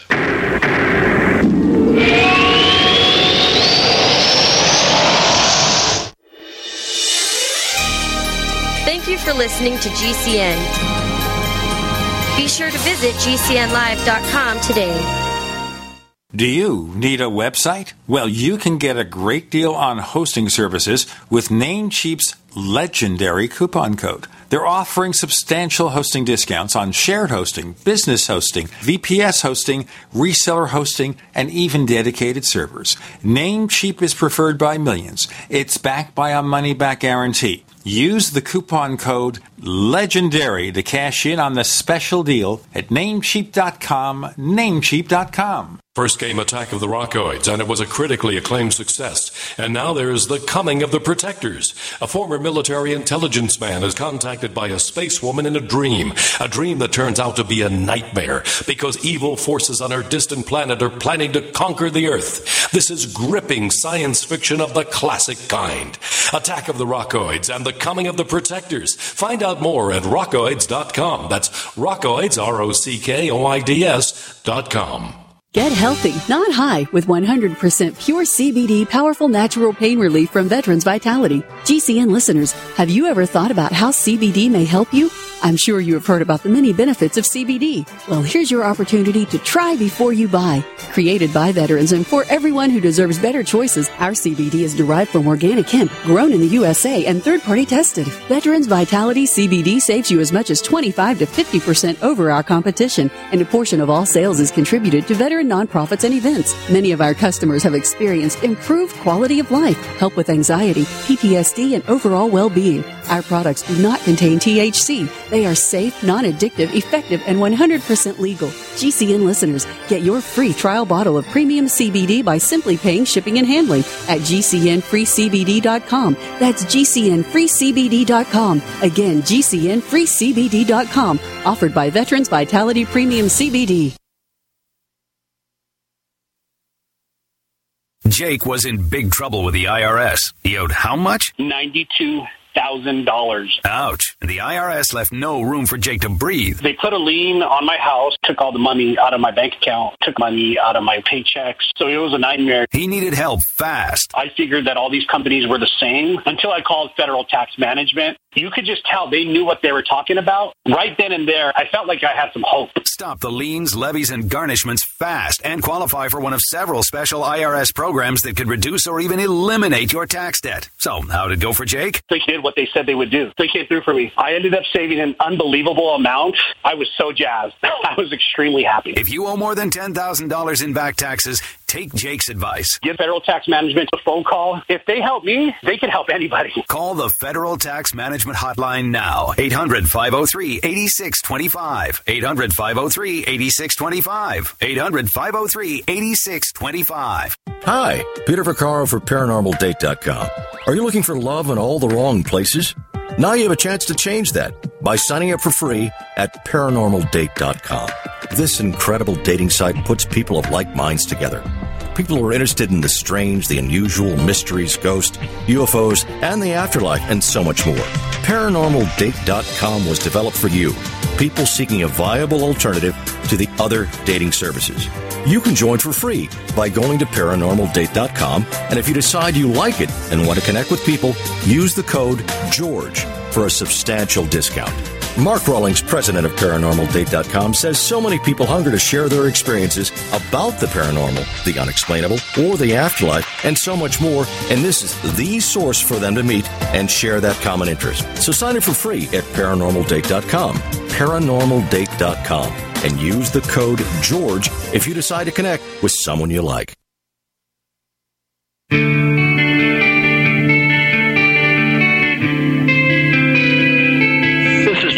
Clark, author of the U F O Encyclopedia and other books. You're listening to the Paracast. So, rabbit hole number one. What's the rabbit hole, Chris Rutkowski? Well, let's let's talk about metamaterials. People are very fascinated with the idea that somehow um, U F Os have crashed uh, or otherwise left behind pieces of themselves, and we can grab some of these and run them through various tests, and uh, therefore we will be able to uh, extrapolate what the alien spaceships are made from. Now, the trouble is that, by and large, and I know that uh, that a number of people uh, have made lists of about a dozen uh, or fifteen of uh, the most famous ones, Ubatuba Tuba and uh, um, and others. But you know, by and large, the the provenance, that is to say, where these things came from and how do you know they really are from a U F O, we really don't have that information. Um, that, uh, you know, in, in the case of Ubatuba, something was found um, you know, and, and sent to a, a, a media outlet. And, uh, you know, there's no way to prove that uh, whatever it was had anything to do with the U F O. And that's the case for most um Uh, most of the cases that are involved when people start talking about metamaterials, um, and that uh, the, the insistence is that, you know, some scientists uh, say that uh, the this layering of bismuth on on uh, copper or, or whatever, you know, has never been done on Earth before. Well, you know, there's a lot of things that have been done in, in laboratories and uh, in manufacturing around the world. Uh, and just because you don't have a good example of it doesn't mean that that it must have come from outer space. And, uh, you know, there's there's so many pieces. So I don't think that the study of uh, and discussions of metamaterials is really getting anywhere, because we really can't prove it beyond a shadow of a doubt. Um, and uh, I, I just, you know, unless things have different um, isotopic elements in them, as something would be if it was really manufactured on Mars for, or sorry, on a different uh, solar system, uh, it, it's It's, we're really not getting anywhere. I know people really want something tangible that they can say and hold up and say, this is from a U F O, um, and uh, you know, because the, the U F O field is largely intangible. In fact, one does not study U F Os. One studies U F O reports. That is to say, you study what people have said that they have seen. Uh, the U F O is long gone, and because you're talking about things that aren't there, um, you are desperately trying to find something uh, a little more uh, substantive to. Uh, to look at. Um, and you re- this is why so much of ufology in the I, I produced something that's on uh, uh, that I put on Facebook and and uh, and in updates uh, of a list of scientific and scholarly articles about U F Os, um, and I would say that a good half of them are psychological studies, or uh, you know, why are, why do people see U F Os, and you know, uh, uh, what are the characteristics uh, uh, and the personalities of people believing that, that they've seen U F Os. In fact, there's one study that looks at the the characteristics and personalities of people who investigate U F Os. So, I mean, there's a, a whole series of articles like that, and so science is studying U F Os from a lot of different angles that people don't really appreciate are going on all the time. So there's so many rabbit holes to follow, uh, even just in regard to this whole issue of metamaterials. Well, I'm going to ask you about that, too. We had uh, Doctor Roger Lear, who was investigating for a number of years alien implants, little things you find in someone's body. Now, understand his regular profession, he was a foot doctor. Mm-hmm. So, you know, if you have calluses on your feet, you go to him. Not anymore, of course, he's no longer with us. And that's not to put the guy down, because he seemed perfectly sincere about investigating U F Os. But what about those alien implants? What's going on? Well, as I understand it, I mean, a lot of them uh, were orts, little tiny bits of things from metal shavings. And uh, we actually, uh, uh, when I was involved in working with um, abductees uh, for a, a sort of a support group of, uh, at the very early early goings, um, one of the fellows who was in the support group said that you know, he believed that he had an implant. And so he went to the doctor, and the doctor took it out, and he, he brought it around to show everybody. And it was a little, little teeny tiny piece of metal that was in, um, I think it was the palm of his hand. And uh, he said, you know, there was no entry, there is no, you know, didn't remember being injured at all, so the aliens must have put it there. Well, it turned out that it was a, a simple metal shaving. Um, he had actually been do, working in a, uh, um, like a, a metalworking uh, profession for a while. And the point is that sometimes you can get a metal shaving entering your body through a very small opening that you maybe you know, never even saw, and it can actually work its way around to literally any part of your body after that. So that's the by and large what most of these were. I remember uh, seeing x-rays of a woman who had a little um, spring-like thing uh, in her in her nose, if I'm not mistaken.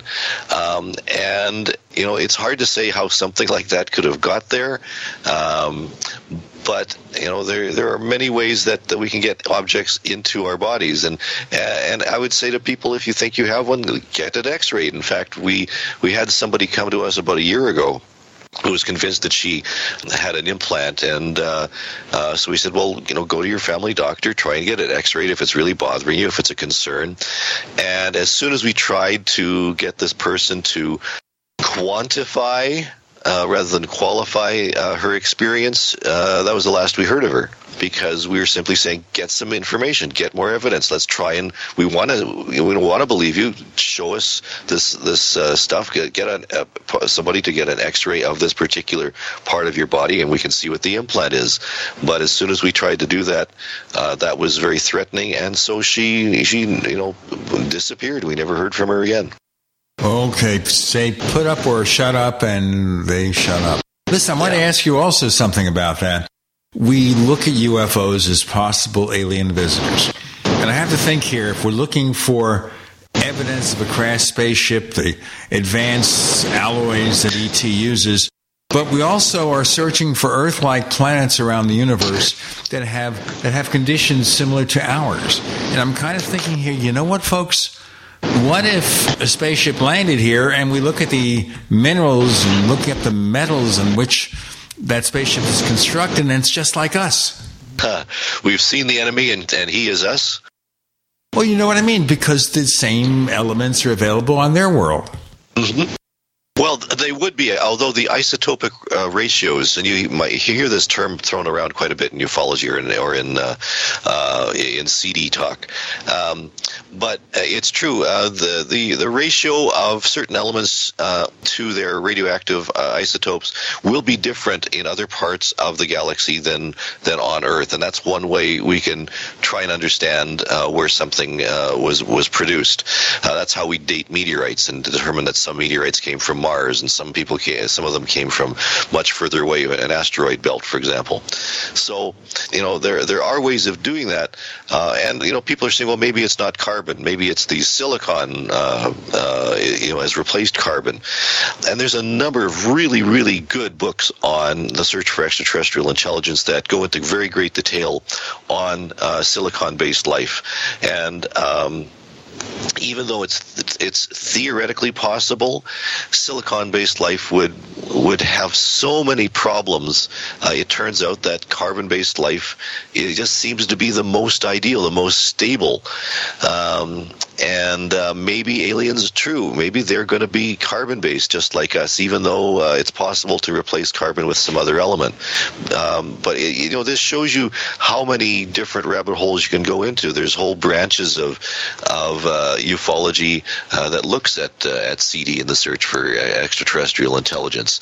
Uh, there's a, a fascinating book on my bookshelf right here called "Contact with Alien Civilizations" by uh, Michaud, and it's a meta-analysis of uh, all the uh, the studies that have been done on uh, to try and understand and search for life in the universe, and some of the explanations as to why they're not here. It's an analysis of the Drake equation and so forth.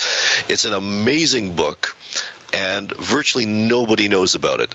And uh, it just shows that there's so much information out there uh, that I, you know, maybe the answer is, you know, is is out there, laying in, in in some book in some corner of a chapter that most people don't realize, and and uh, their questions can be answered simply by knowing a little bit more. So this push for gathering more information, digitizing more information, having more open discussions, the you know more podcasts, uh, international conferences, and so forth.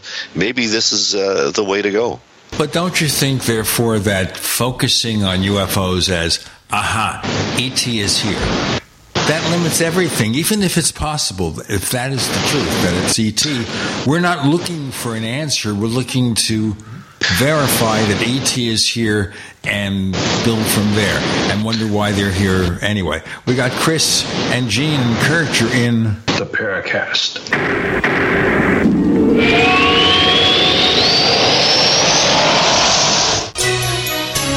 For listening to G C N.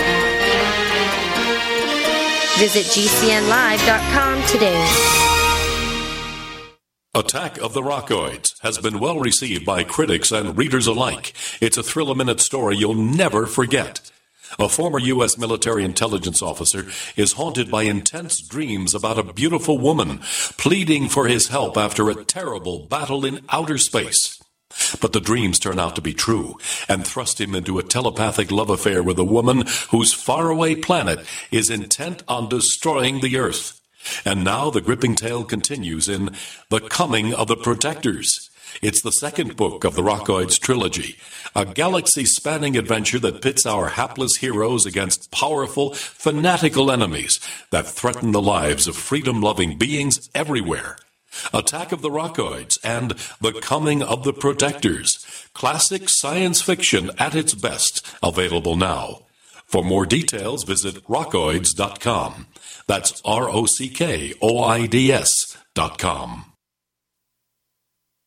I am a non-attorney spokesperson representing a team of lawyers who help people that have been injured or wronged. If you've been involved in a serious car, truck, or motorcycle accident, or injured at work, you have rights, and you may be entitled to money for your suffering. Don't accept an offer you get from an insurance company until you talk to a lawyer. And we represent some of the best personal injury lawyers you can find. Tough lawyers that will fight to win your case. And they're so good they stake their reputation on it by only getting paid if you win. So if you've been in a serious car, truck, or motorcycle accident or hurt on the job, find out today for free what kind of compensation you may be entitled to. Call the legal helpline right now. eight hundred, five oh nine, four four nine two. eight hundred, five oh nine, four four nine two. eight hundred, five oh nine, four four nine two. That's eight hundred, five oh nine, four four nine two.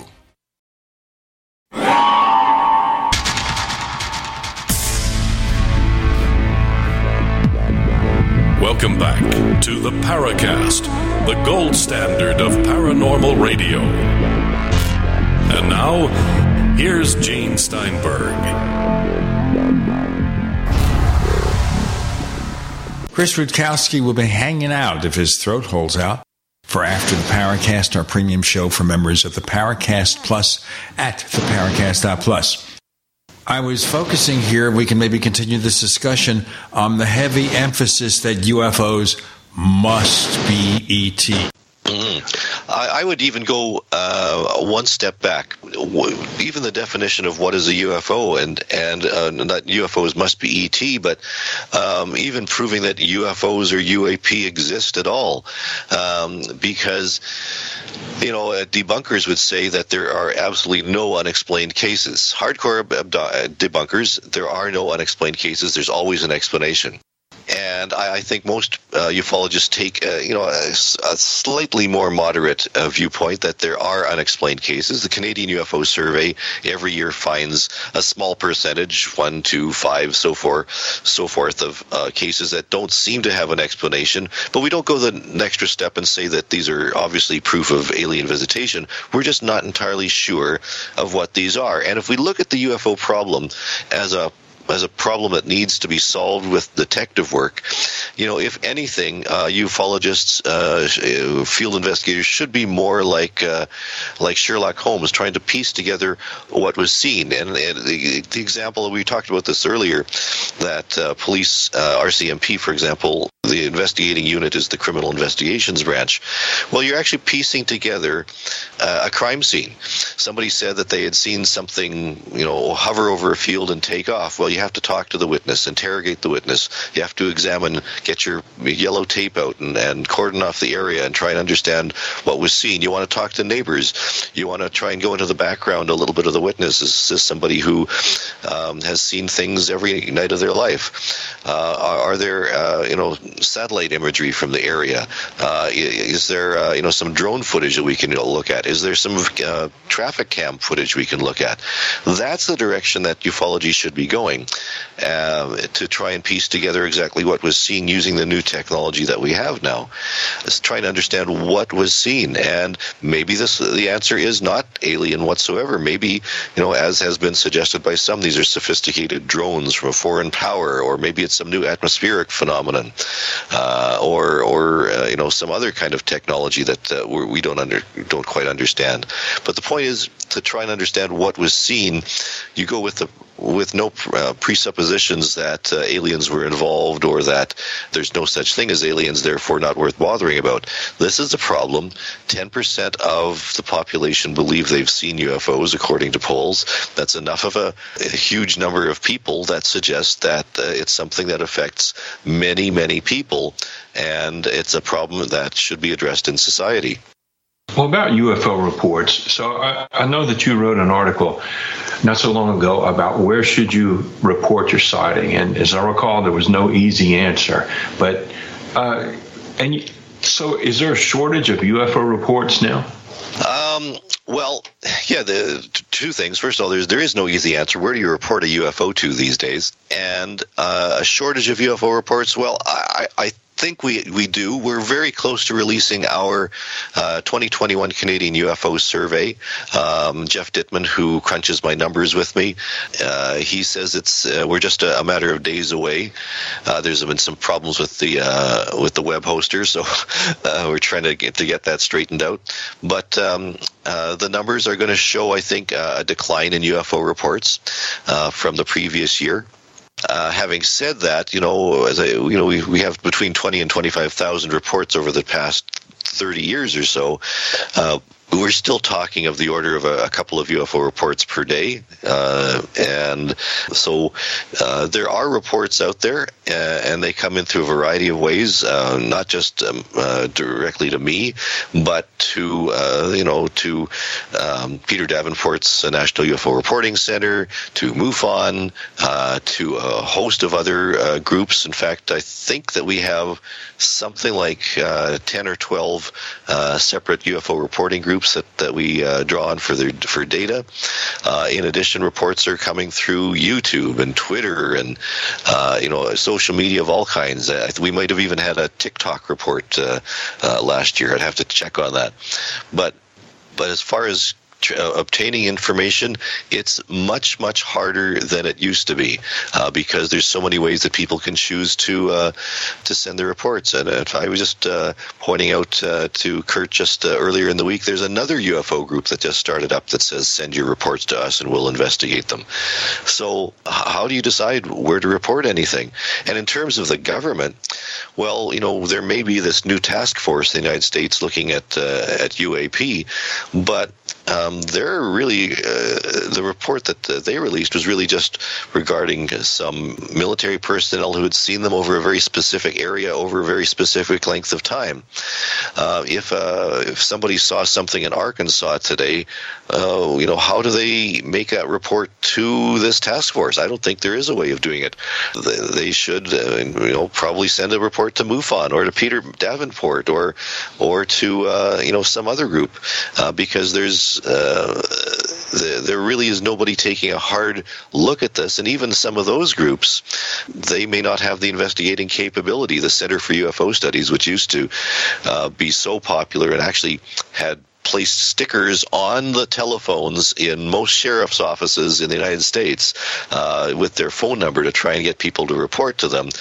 Uh, they're sort of, uh, you know, taking a back seat in terms of conducting uh, research, uh, you know, uh, of previous cases, doing statistical studies, uh, historical studies, and so forth. They're not doing as much uh, actual investigation of U F O cases anymore. So there's a big shift in the nature of ufology, and uh, it seems that people are, are, you know, willing to speculate and get into flame wars on Twitter. Um And, uh, you know, to them, that's ufology. But uh, ufology is actually doing hardcore research, um, uh, uh, not just uh, Googling and uh, not just looking on Wikipedia, but actually doing serious research. Uh, and, you know, it's it's time for people to put up or shut up. You really want ufology to be considered a science? Well, act scientific. You want ufology to make advances and try and understand what's going on? Well, then make the effort. Um, don't show, shoot people down who are uh, finding explanations or, or questioning the sources or, you know, questioning claims by uh, by some experts. You know, do the research, try and understand what's going on. The problem, of course, here is if you have a dozen U F O groups, do they coordinate with one another? So this group has this set of sightings, this group has that set of sightings, or maybe the same sighting is reported to two different groups, but they take the information differently. How do you get a single focus? Excellent point, and that's the problem. Most U F O groups are proprietary, uh, that they don't share information. In fact, um, the Canadian U F O Survey uh, ran into this problem very, very early on uh, when I simply wanted, the, you know, uh, uh, dates, times, locations uh, of, of U F O reports in various parts of the country that were investigated by various organizations, and to get people to agree to share even that amount of data uh, was like pulling teeth. But eventually, uh, and after a few years, we did get um, pretty well all the groups in Canada uh, to agree to uh, to at least uh, contribute to the Canadian U F O Survey. And the Canadian U F O Survey um, was able to function because people realized the value. Uh, no other uh, study of that kind has ever been done um, uh, up until, you know, fairly recently when there have been, uh, you know, a few more groups taking it on, but a completely national study looking at all uh, groups uh, contributing cases from the government, from civilians, uh, from reports uh, to media and so forth. Um, you know, that uh, to, to to coordinate something like that was was very, very difficult, but in the end we have this, you know, huge amount of data uh, that can be looked at. Now, here's the other problem. Um, it's it's data from witnesses, and for the most part, uh, there isn't a lot of, as I mentioned, you know, physical traces, uh, analysis of some more tangible evidence. So it's it's really personal data, um, uh, you know, uh, narratives and so forth. More on the personal data and all the other evidence with Chris and Curt and Gene. You're in the Paracast.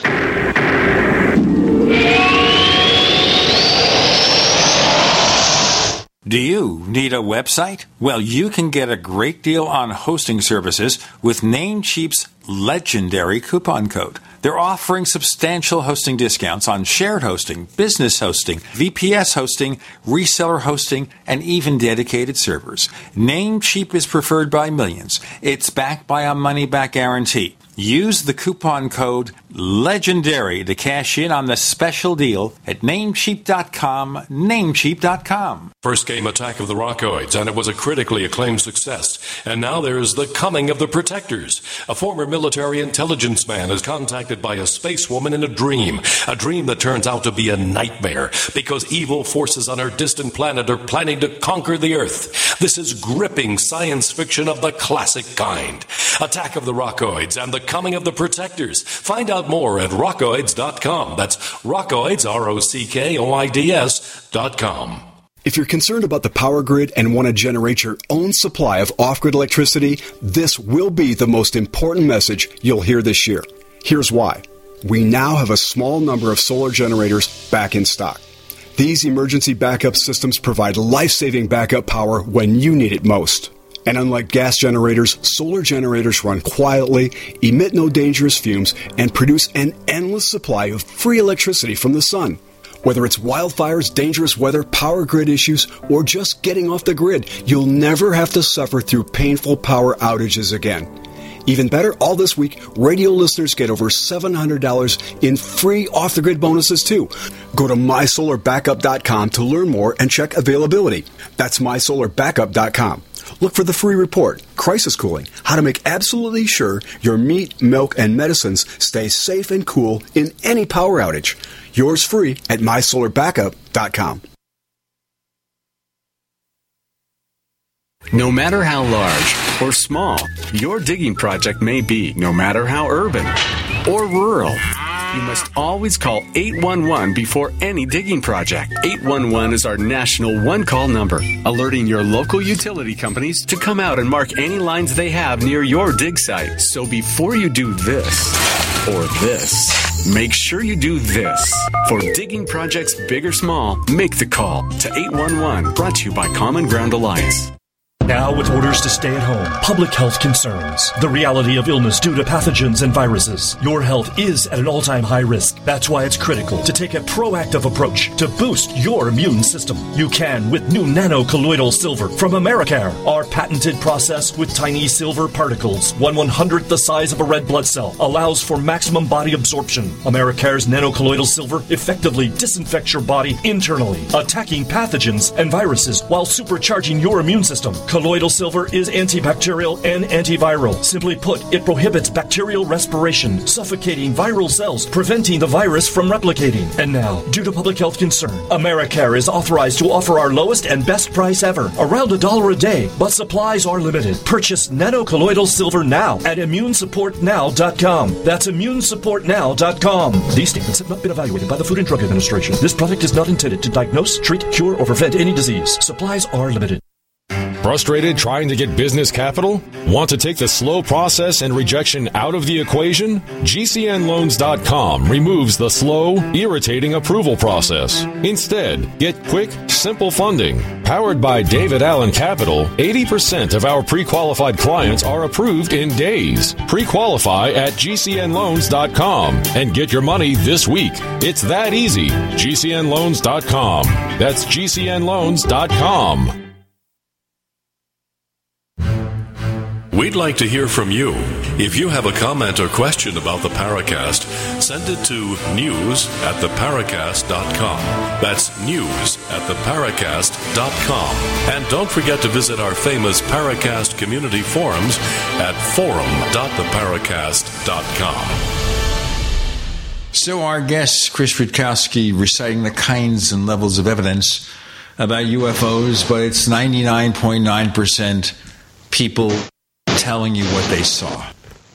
Absolutely. And this is the problem, because uh, Avi Loeb, who uh, has this uh, you know great idea, he's, he's starting to coordinate uh, a, a number of scientists into this uh, uh, Galileo project. He's actually stated that uh, you know he's not looking at the anecdotes. He wants instrumented data. Uh, and that means that You know, the, the tens of thousands of cases in Blue Book, the tens of thousands of cases in the Canadian U F O Survey and Peter Davenport's database, um, they're not going to be considered uh, for data in such a project, because they're not instrumented for the most part. You know, there's a number of projects uh, looking now at all-sky cameras, the new uh, NICAP um, nodes or modes, I guess, um You know, where uh, they have um, magnetic field detectors and, and other instruments on board. Um, you know, the theory is if you have enough of those, you might be able to gather enough data that uh, you'll be able to track U F Os or better understand how things fly and move and so forth.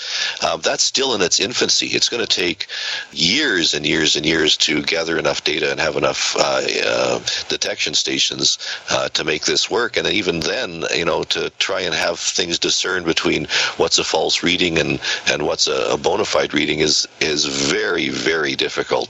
So um, it's it's a very complicated project. Uh, I, I certainly hope that it, it uh, uh, you know yields some uh, some fruit, but it's uh, very, very difficult at this point. You know, something we should address before we run out of time is is now, you touched on the reporting of uh, Daniel Otis earlier in his Vice articles, and one of them had to do with the fact that you received reports from the Canadian government, at least at one point. Now, that was characterized by at least one critic as that you had inside information, you abused it for your own purposes. Uh, there's a lot of paranoia in the U F O field, so maybe we need to straighten out what what was the real situation there.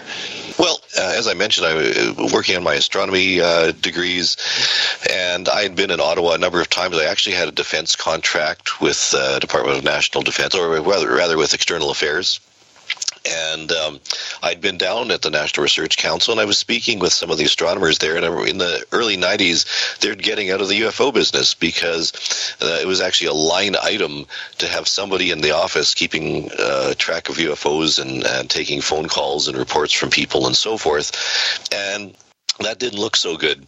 So Uh, they were trying to figure out a way to, to get out of this, except that, you know, people were still calling and, and uh, uh, by that time sending emails about U F Os and oh, what are you what are you supposed to do about that?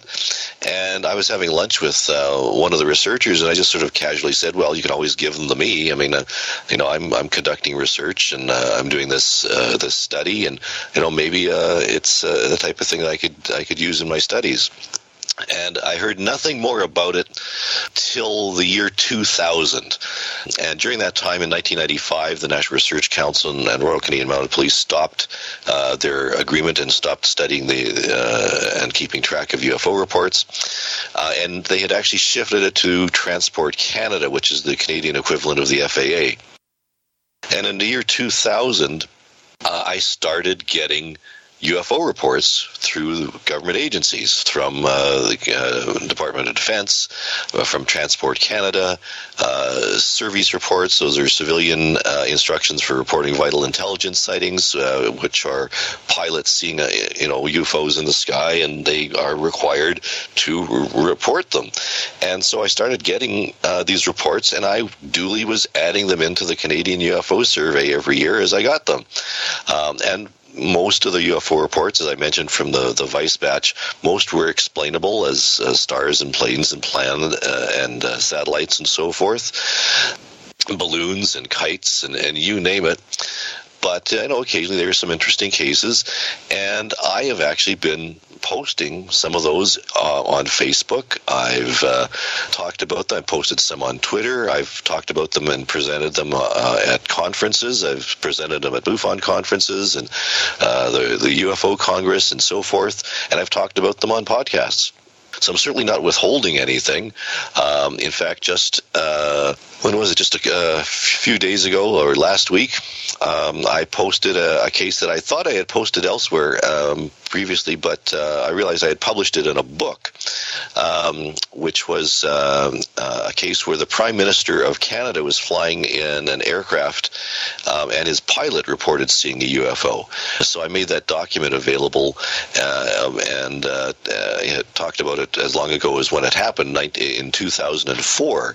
So, you know, because we've had this this continuous uh, influx of uh, of cases over the years, uh, I've, you know, made no secret of the fact that I've, uh, you know, been getting this, and I've been sharing the information with uh, serious researchers and, and with the public uh, of some of the more interesting cases. Now, what's happened is that I was approached by uh, the University of Manitoba, uh, the, the archivist there, who, you know, I'm fairly well known in this part of, of Canada, and they said, well, what are you going to do with all those U F O reports? And I said, well, I'm, I'm not sure exactly what I'm going to do with them all. Uh, and they said, well, would you consider giving them to the archives? Now, this was before I had heard that David Marler uh, was doing some of this. I apologize to, to uh, Jan Aldrich, because I knew that he was collecting some of it, but the, all, the archives... Um, Uh, you know, a university institution, an academic institution interested in U F Os. I thought this is a great thing uh, to do. And so uh, I have uh, donated almost all my U F O uh, report files now to the uh, university, and they're slowly starting to digitize them. Now, not at the rate that Jan and, and, and Barry and David are doing. I mean, they they do thousands and thousands and thousands in one fell swoop sometimes, but archives uh, work a little bit slower than that. As a matter of fact, during the pandemic, they paused for uh, for a number of years. Um, but the reports are in there, and uh, my my goal is to have all these reports available for people to look at. And Daniel Otis has been doing a great job. Actually, I've given him uh, a bunch of documents as well. And uh, uh, in fact, he's he has another uh, uh, article coming out involving documents uh, very, very soon. Uh, and the idea is to get the information out. Now, I mean, I, I I don't know why people are you know were so paranoid about me hanging on to these reports, but uh, I've been you know you know producing them and and uh, documenting them and including them in every year's Canadian U F O survey. So the information's out there. Uh, I don't know what they're talking about. Yeah. So, but I understand that. Um There's a, I don't know if relationship is a, is a, the right word, but you were recently called upon by a Canadian uh, politician to uh, be a source of U F O information. So what was that about, and what's uh, what happened? Well, I've actually been uh, approached a couple of times by uh, by politicians to brief them on U F Os. Uh, the first time actually dates back into the seventies, early eighties, something like that. Let's break it here, folks. We'll learn more about his encounters with politicians. With Chris and Gene and Curt, you're in The Paracast.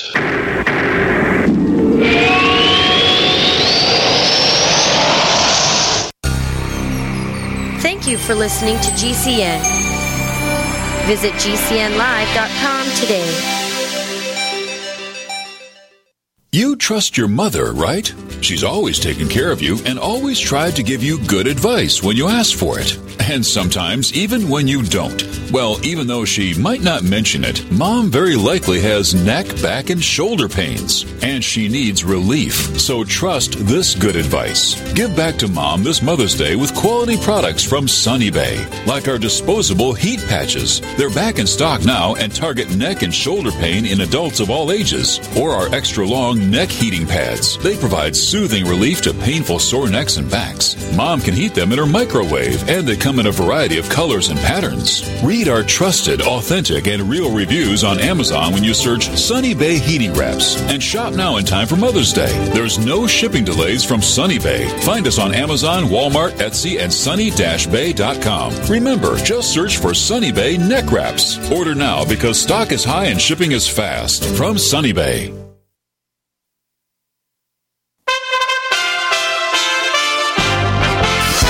U S A Radio News.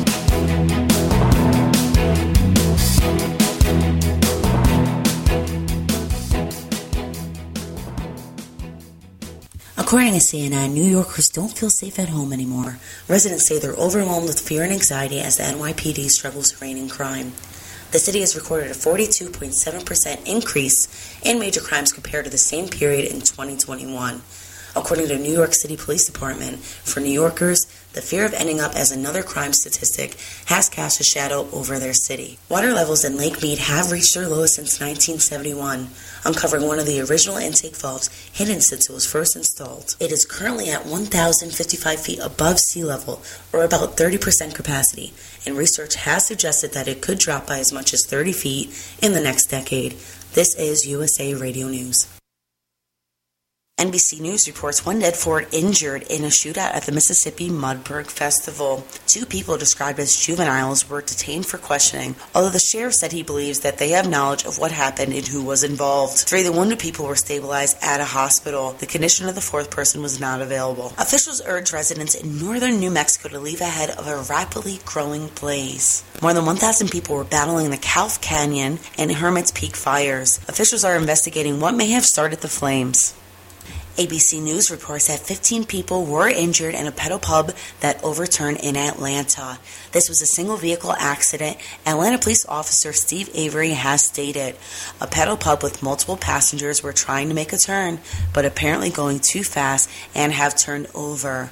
Two out of the fifteen people involved were critically injured, the Atlanta Fire and Rescue Department has stated. This is U S A Radio News. Jake was in big trouble with the I R S. He owed how much? ninety-two thousand dollars. Ouch. The I R S left no room for Jake to breathe. They put a lien on my house, took all the money out of my bank account, took money out of my paychecks. So it was a nightmare. He needed help fast. I figured that all these companies were the same until I called Federal Tax Management. You could just tell they knew what they were talking about. Right then and there, I felt like I had some hope. Stop the liens, levies, and garnishments fast and qualify for one of several special I R S programs that could reduce or even eliminate your tax debt. So, how'd it go for Jake? They did what they said they would do. They came through for me. I ended up saving an unbelievable amount. I was so jazzed. I was extremely happy. If you owe more than ten thousand dollars in back taxes, take Jake's advice. Give Federal Tax Management a phone call. If they help me, they can help anybody. Call the Federal Tax Management Hotline now. eight hundred, five oh three, eight six two five. eight hundred, five oh three, eight six two five. eight hundred, five oh three, eight six two five.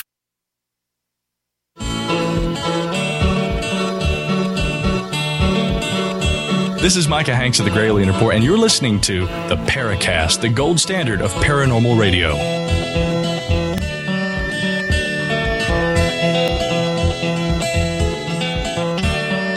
We go back in time here, and you had an encounter, a close encounter, I guess, with a politician. How did that start? With a politician. Um, this goes back into the late seventies, early eighties, where I was, um, I had a, a phone call from a politician's aide asking, uh, you know, the politician had an interest in the U F Os that were being seen uh, in uh, in our area at the time. He was a local politician. Uh, and would I be interested in coming out uh, to the house and, and talking with him about it? So I did. And it was just, you know, just over a, a coffee, and uh, told him what I was hearing about and said, thank you very much. And that was it. And I, I didn't think anything of it. But the more recent ones were, were a little more interesting, where uh, a Canadian p- politician who has gone public about uh, U F Os, uh, his aide uh, contacted me last year. Uh, his name is Larry McGuire. As a member of the Canadian Parliament, and he has gone on record uh, being concerned about uh, U A Ps uh, and nuclear sites in Canada. In fact, he um, wrote uh, a request to uh, the uh, committee within the Canadian government uh, for information about U A Ps that are seen over nuclear sites, with the idea that, uh, uh, you know, is this a secure uh, process? Uh, what what U A Ps are being seen and so forth. As preparation for that, he uh, wanted to pick my brains, so we had a, a Zoom uh, call, uh, and I gave a presentation to him for uh, about an hour or so, talking about U F Os in Canada and some of the information that I had. Curiously, that same week I was contacted by a senator, a Canadian senator, who also wanted me to uh, discuss U F Os.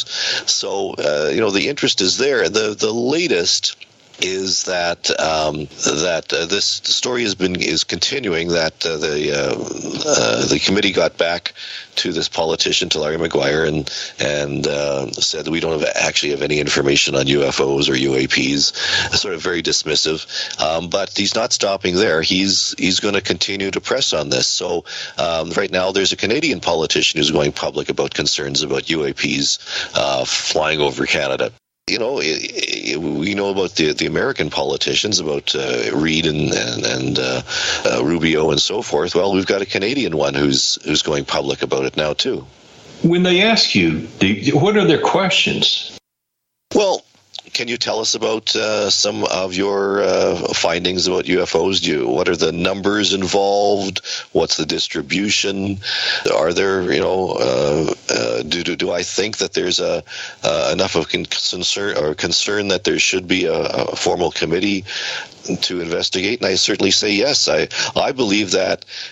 that there should be some sort of uh, department or office that investigates reports of U A Ps and reports to some department within the Canadian government so it can report to the public, because this is something that affects so many people. I mentioned earlier, ten percent of the Canadian population believe they've seen U F Os. We have somewhere around two or three reports per day in Canada. You multiply it by ten for the United States. So, uh, you know, that's a lot of people who are seeing things. Uh, and, uh, you know, if you're looking at a demographic uh, voters base, uh, you know, you might be able to garner a few votes if you, uh, you know, tried to please some of the people who believe that uh, they had seen some U F Os. It's difficult to say uh, what, uh, you know, what the motivation is. Uh, we do know that Um, for the most part, uh, I had been receiving reports from uh, National Defense and the R C M P up until about a year, year and a half ago or so, uh, oddly enough coinciding with Daniel Otis's uh, uh, filing of requests, official requests for information. But um, uh, the number of cases has dropped off, and I think it's more of a hot potato situation. I think that we've got Uh, U F O U F Os are not really something that government departments want to deal with, and you know, given the world situation, it certainly is is low down on the priority compared to some of the other stuff that's going on. Um, however, I do note that uh, yeah, there was a news report just the other day that uh, Joe Biden is very concerned about. Uh, Uh, about drones being flown by foreign powers uh, over American sites of various kinds, including nuclear sites. So, you know, maybe it is a little more relevant these days. Maybe it's time to to pay a little more attention to this phenomenon from a defense standpoint uh, and forget about the extraterrestrial theory uh, altogether. But the fact is that people are reporting uh, U A P or U F Os, and uh, somebody should be looking into it. And I, I believe that the scientific community, I agree with uh, Avi Loeb completely, broadly that the scientific community should take a, a leading role in this, that there should be a concerted effort. We should come up with decent methodology. Uh, um, but I, I think that uh, civilian researchers should be involved as well, because there's a, a lot of people out there who are very, very smart, with a lot of experience, who might have some great insight. So I think a joint committee uh, involving citizens, uh, or sorry, civilians, as well as people with perhaps military backgrounds uh, at a, some sort of level within a government department um, should should be formed so that we get to the bottom of what uh, U A P and or U F Os are. But really, when we look at what's happening here in the U F O business in America, we see people like Senator Rubio advocating for this. And my impression of him is that he wants to run for president. And therefore, he must think somewhere along the line that this serves a political purpose. Yeah, I mean, as I, as I mentioned, you know, we don't, you might be able to pander to some of your population, to some of your demographics if you talk about U F Os. I think, uh, you know, if a politician, for example, is failing in the in the polls, um, one oh, you know one great tactic would be to start talking U F Os and uh, say that you're going to reveal all if you're elected, um, and that hasn't happened. So, you know, that maybe that means that there isn't anything to be revealed about U F Os. That was the case for Hillary Clinton. Yeah, she did say that. She was saying that on some of the all-night T V shows. And what surprised me during the two thousand sixteen campaign is that Trump didn't seize on that as more evidence of crooked or crazy Hillary. Yeah, uh, and uh, that in itself is kind of curious. Like, why that would have been a perfect thing to uh, to jump on. So, I don't know. I don't know. Is uh, I, I don't think the, that the government has little green men in pickle jars, but at the same time, they have a lot more information. I mean, the, the fact that we really don't have any information about uh, American U F O reports at a uh, you know at an official level after Blue Book to you know the mid two thousands um, suggests that there you know there was something going on, but uh, you know where those files are and what uh, departments were involved, we simply don't have have that information. I just wonder if they're even organized enough to do that. They may just look uh, at a U F O report and say, "Well, it's not a threat to national security. We'll deal with it later," and later I- never arrives. I, you know what? I agree with that. I think uh, it's been a hot potato. Nobody seems to know what to do with it. That certainly has been the case in Canada. And this goes back to the point of this whole podcast, that Canada serves as a uh, as sort of a template for what is going on in the United States. The Canadian uh, scientific community, the military establishment really didn't know what to do with U F Os.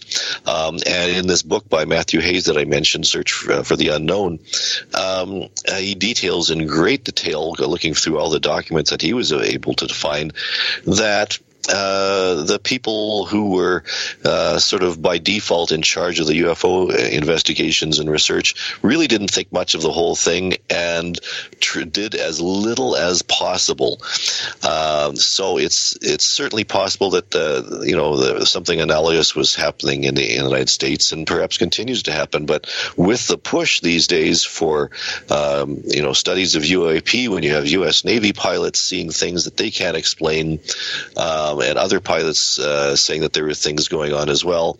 You know, there's a push to try and understand what's going on, and um, you know whether the task force uh, was created to get to the bottom, the real bottom of of what's uh, going on, or just something to placate some politicians.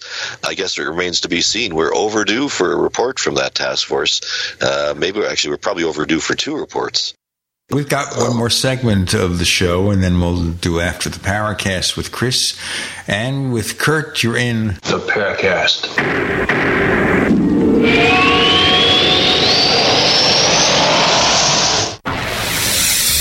You are listening to G C N. Visit G C N live dot com today. Hey, listeners. I want you to have the entire Paracast experience. So I'd like to tell you about After the Paracast. After the Paracast is an exclusive feature for subscribers to the Paracast Plus. With After the Paracast, you never know what's going to happen next. After the Paracast features color commentary, special interviews, and further conversations with Paracast guests. With Paracast Plus, you can download a very special enhanced version of the Paracast also. We do offer exclusive music, videos, and more features are coming. To get more info about subscribing, please visit the paracast dot plus. Once again, the paracast dot plus. Prices are just one dollar fifty a week, less than a cup of coffee at your local convenience store. Check out the paracast dot plus to learn more about Paracast Plus. Tehebo Tea Club's original Pure Pouty Arco Super Tea helps build red corpuscles in the blood, which carry oxygen to our organs and cells. Our organs and cells need oxygen to regenerate themselves. The immune system needs oxygen to develop, and cancer dies in oxygen. So the tea is great for healthy people because it helps build the immune system, and it can truly be miraculous for someone fighting a potentially life-threatening disease due to an infection, diabetes, or cancer. The tea is also organic and naturally caffeine-free. A one-pound package of tea is forty-nine ninety-five, which includes shipping. To order, please visit shop super tea dot com. The first word is shop, spelled S H O P, then the word super, and then the word tea. The complete website is shop super tea dot com, or call us at eight one eight, nine eight four, six one zero zero, Monday through Saturday, nine a.m. to five p.m. California time. That's eight one eight, nine eight four, six one zero zero, shop super tea dot com. Hello? Congratulations. For what? For losing all that weight. How'd you do it so fast? ASAP. ASAP what? What's that mean? Are you ready to get as skinny as possible, as soon as possible, as simple as possible, and as sexy as possible? I'm listening. Then get with the ASAP program. It's real and it works. No smooth talk, no slick advertising, and no exaggerated claims of success. I've got to know more. Welcome to ASAP, as slim as possible. Whether you have ten, twenty, or fifty pounds to lose, ASAP is your Your weight loss answer. ASAP targets the abnormal fat reserves and makes them available to be burned as fuel, and contains no caffeine or hormones. Order ASAP at wholesale prices or join the team to share the business with others. Go to G C N team dot com or call eight five five, G C N M A L L. That's eight five five, four two six, six two five five. G C N team dot com or eight five five, four two six, six two five five. Lose weight and look great with ASAP, as slim as possible. Airlines have just reduced their prices even more. Book thirty days in advance and save big. Want the absolute lowest prices on your airline tickets? Then call the Low Cost Airlines Travel Hotline right now for prices so low we can't publish them anywhere. The only way to access our low rates and save up to seventy percent is to call. Save hundreds on your vacation tickets by calling right now. You can fly anywhere in the world and pay discount prices on your airline Airline tickets. Book a flight today to London, Paris, Madrid, or anywhere else you want to go, and pay a lot less, guaranteed. Call the International Travel Department right now at Low Cost Airlines. eight oh two, three four one, four five three five. eight oh two, three four one, four five three five. eight oh two, three four one, four five three five. That's eight oh two, three four one, four five three five.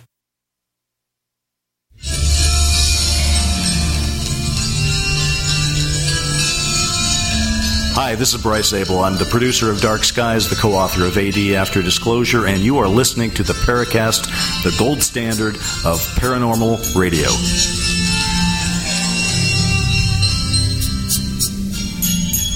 So yes, you just brought up something here. The Pentagon U A P Task Force report came out in June. June twenty-fifth, twenty twenty-one, that, of course, being the day after the anniversary of Kenneth Arnold's sighting. There was supposed to be a follow-up report, and then the Pentagon budget sets up still another U F O group, and we hear nothing from that. But the question is here, why aren't politicians screaming, where are our U F O reports, or are they just happy that it was set aside? Well, it's interesting that things have really calmed down. I mean, you look at ufology right now, there's no really big U F O sightings that are making the news. Uh, people seem to be waiting for whatever this report has to say.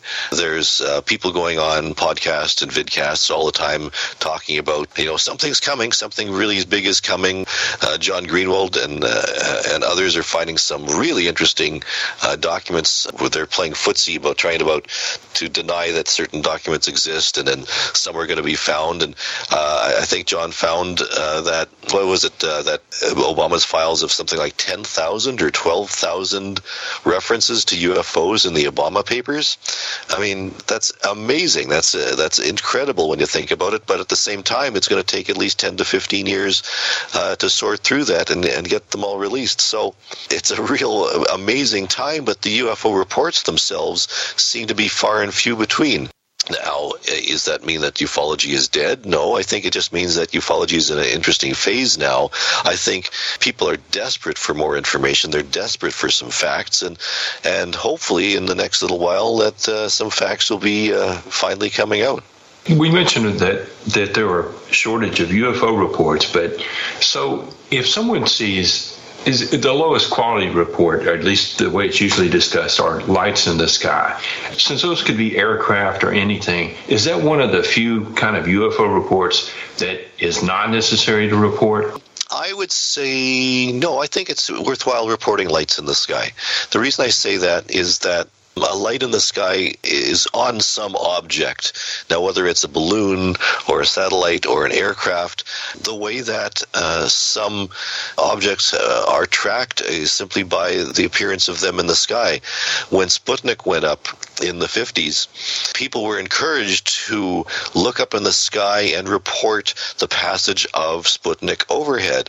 And by getting many, many observations of Sputnik flying overhead, carefully monitoring the time and direction and the brightness and so forth, it was possible to uh, really understand uh, everything from the shape of the, the satellite to its mass, to its orbit, and so forth. So a simple observation of a light in the sky can reveal a great deal, and the more cases you get, the better. In the case of a fireball, for example, or a, a meteor, bright uh, meteor, this is very valuable. The American Meteor Society has a page where you can report your meteor or fireball sighting, because that's how scientists can understand and, and track uh, meteors and try and understand the distribution of, of meteors, and perhaps there's comets that they're associated with and so forth. So uh, I would say that lights in the sky are worth reporting. Now, in terms of information content, they may not be as spectacular as a dome disc-shaped object that lands and, and takes off again and leaves behind marks in the ground. But as part of ufology and part of the study of objects that people are seeing that they don't understand, uh, I, I think it's still very, very valuable to uh, to report such things. There was a question from a listener. Now, we touched we touched on this, but he wanted to know, how do you think the extraterrestrial hypothesis, origin of U F Os, holds up after seventy-five years? Wow, yeah, seventy-five years. We still don't have proof that aliens are here. I mean, certainly some contactees would, would dispute that, and uh, I know some people who are really into the uh, U A P thing who, who are convinced that the that they're alien spacecraft because they're not made here on Earth. We've proven it beyond a shadow of a doubt. But the reality is we still don't have enough proof to say that that U F Os or some U F Os are, are alien spacecraft. I mean, there is certainly one explanation, but we don't have the proof.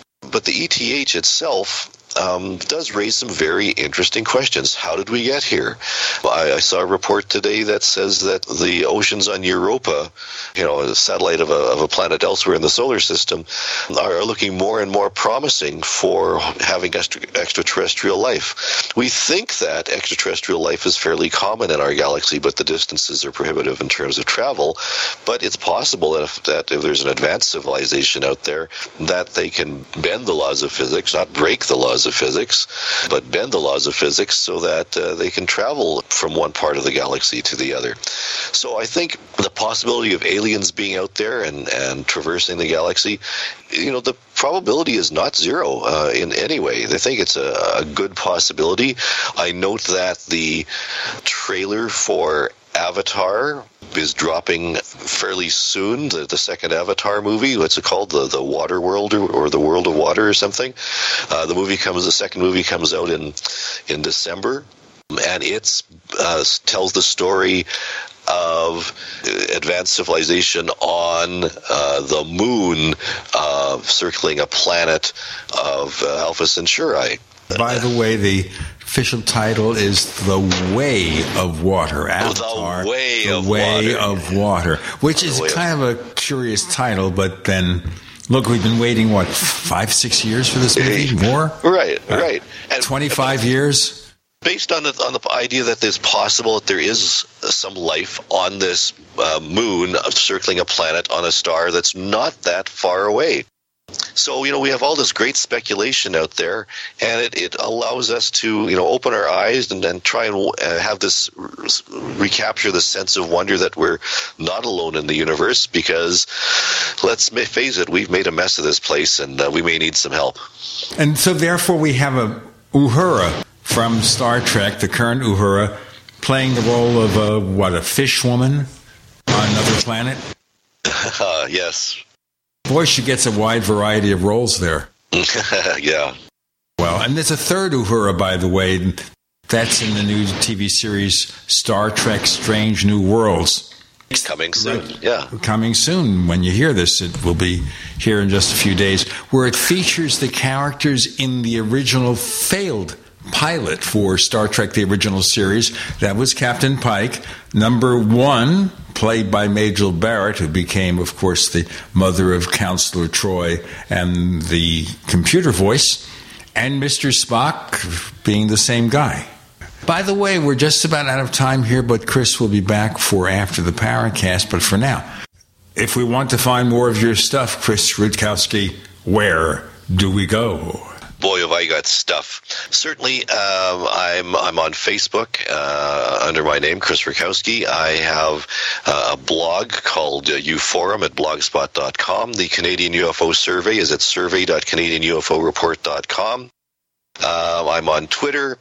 I've got a bunch of books on Amazon, and I have to say that I, according to my publisher, uh, my next book, Canada's U F Os Declassified, is supposed to be out in May. So uh, keep an eye out for that sucker. And, of course, you can find us on Twitter if you look for The Paracast. The Paracast can also be found on Facebook. Two places, The Paracast and The Paracast Fan Club. Pick your poison or whatever. We also offer branded merchandise at the paracast dot shop. the paracast dot shop. We offer four different logos for the Paracast. Pick the shirt you want, the cap, the throw pillow, et cetera. Great merchandise, great prices, the paracast dot shop. And don't forget that Chris Rutkowski will be back for After the Paracast. After the Paracast is an exclusive feature of the Paracast Plus. Check the paracast dot plus for more and a quick sign-up method. And by the way, we also offer this radio show free of the network ads. How about that for subscribers of the Paracast Plus? We also offer a special deal, such a deal. Use the coupon code U F O twenty, that's U F O twenty, and we'll give you a twenty percent discount on subscriptions for five years or a lifetime for the Paracast Plus at the paracast dot plus, the paracast dot plus. Chris Rutkowski, always a pleasure. Thanks for joining us on the Paracast. Glad to be here.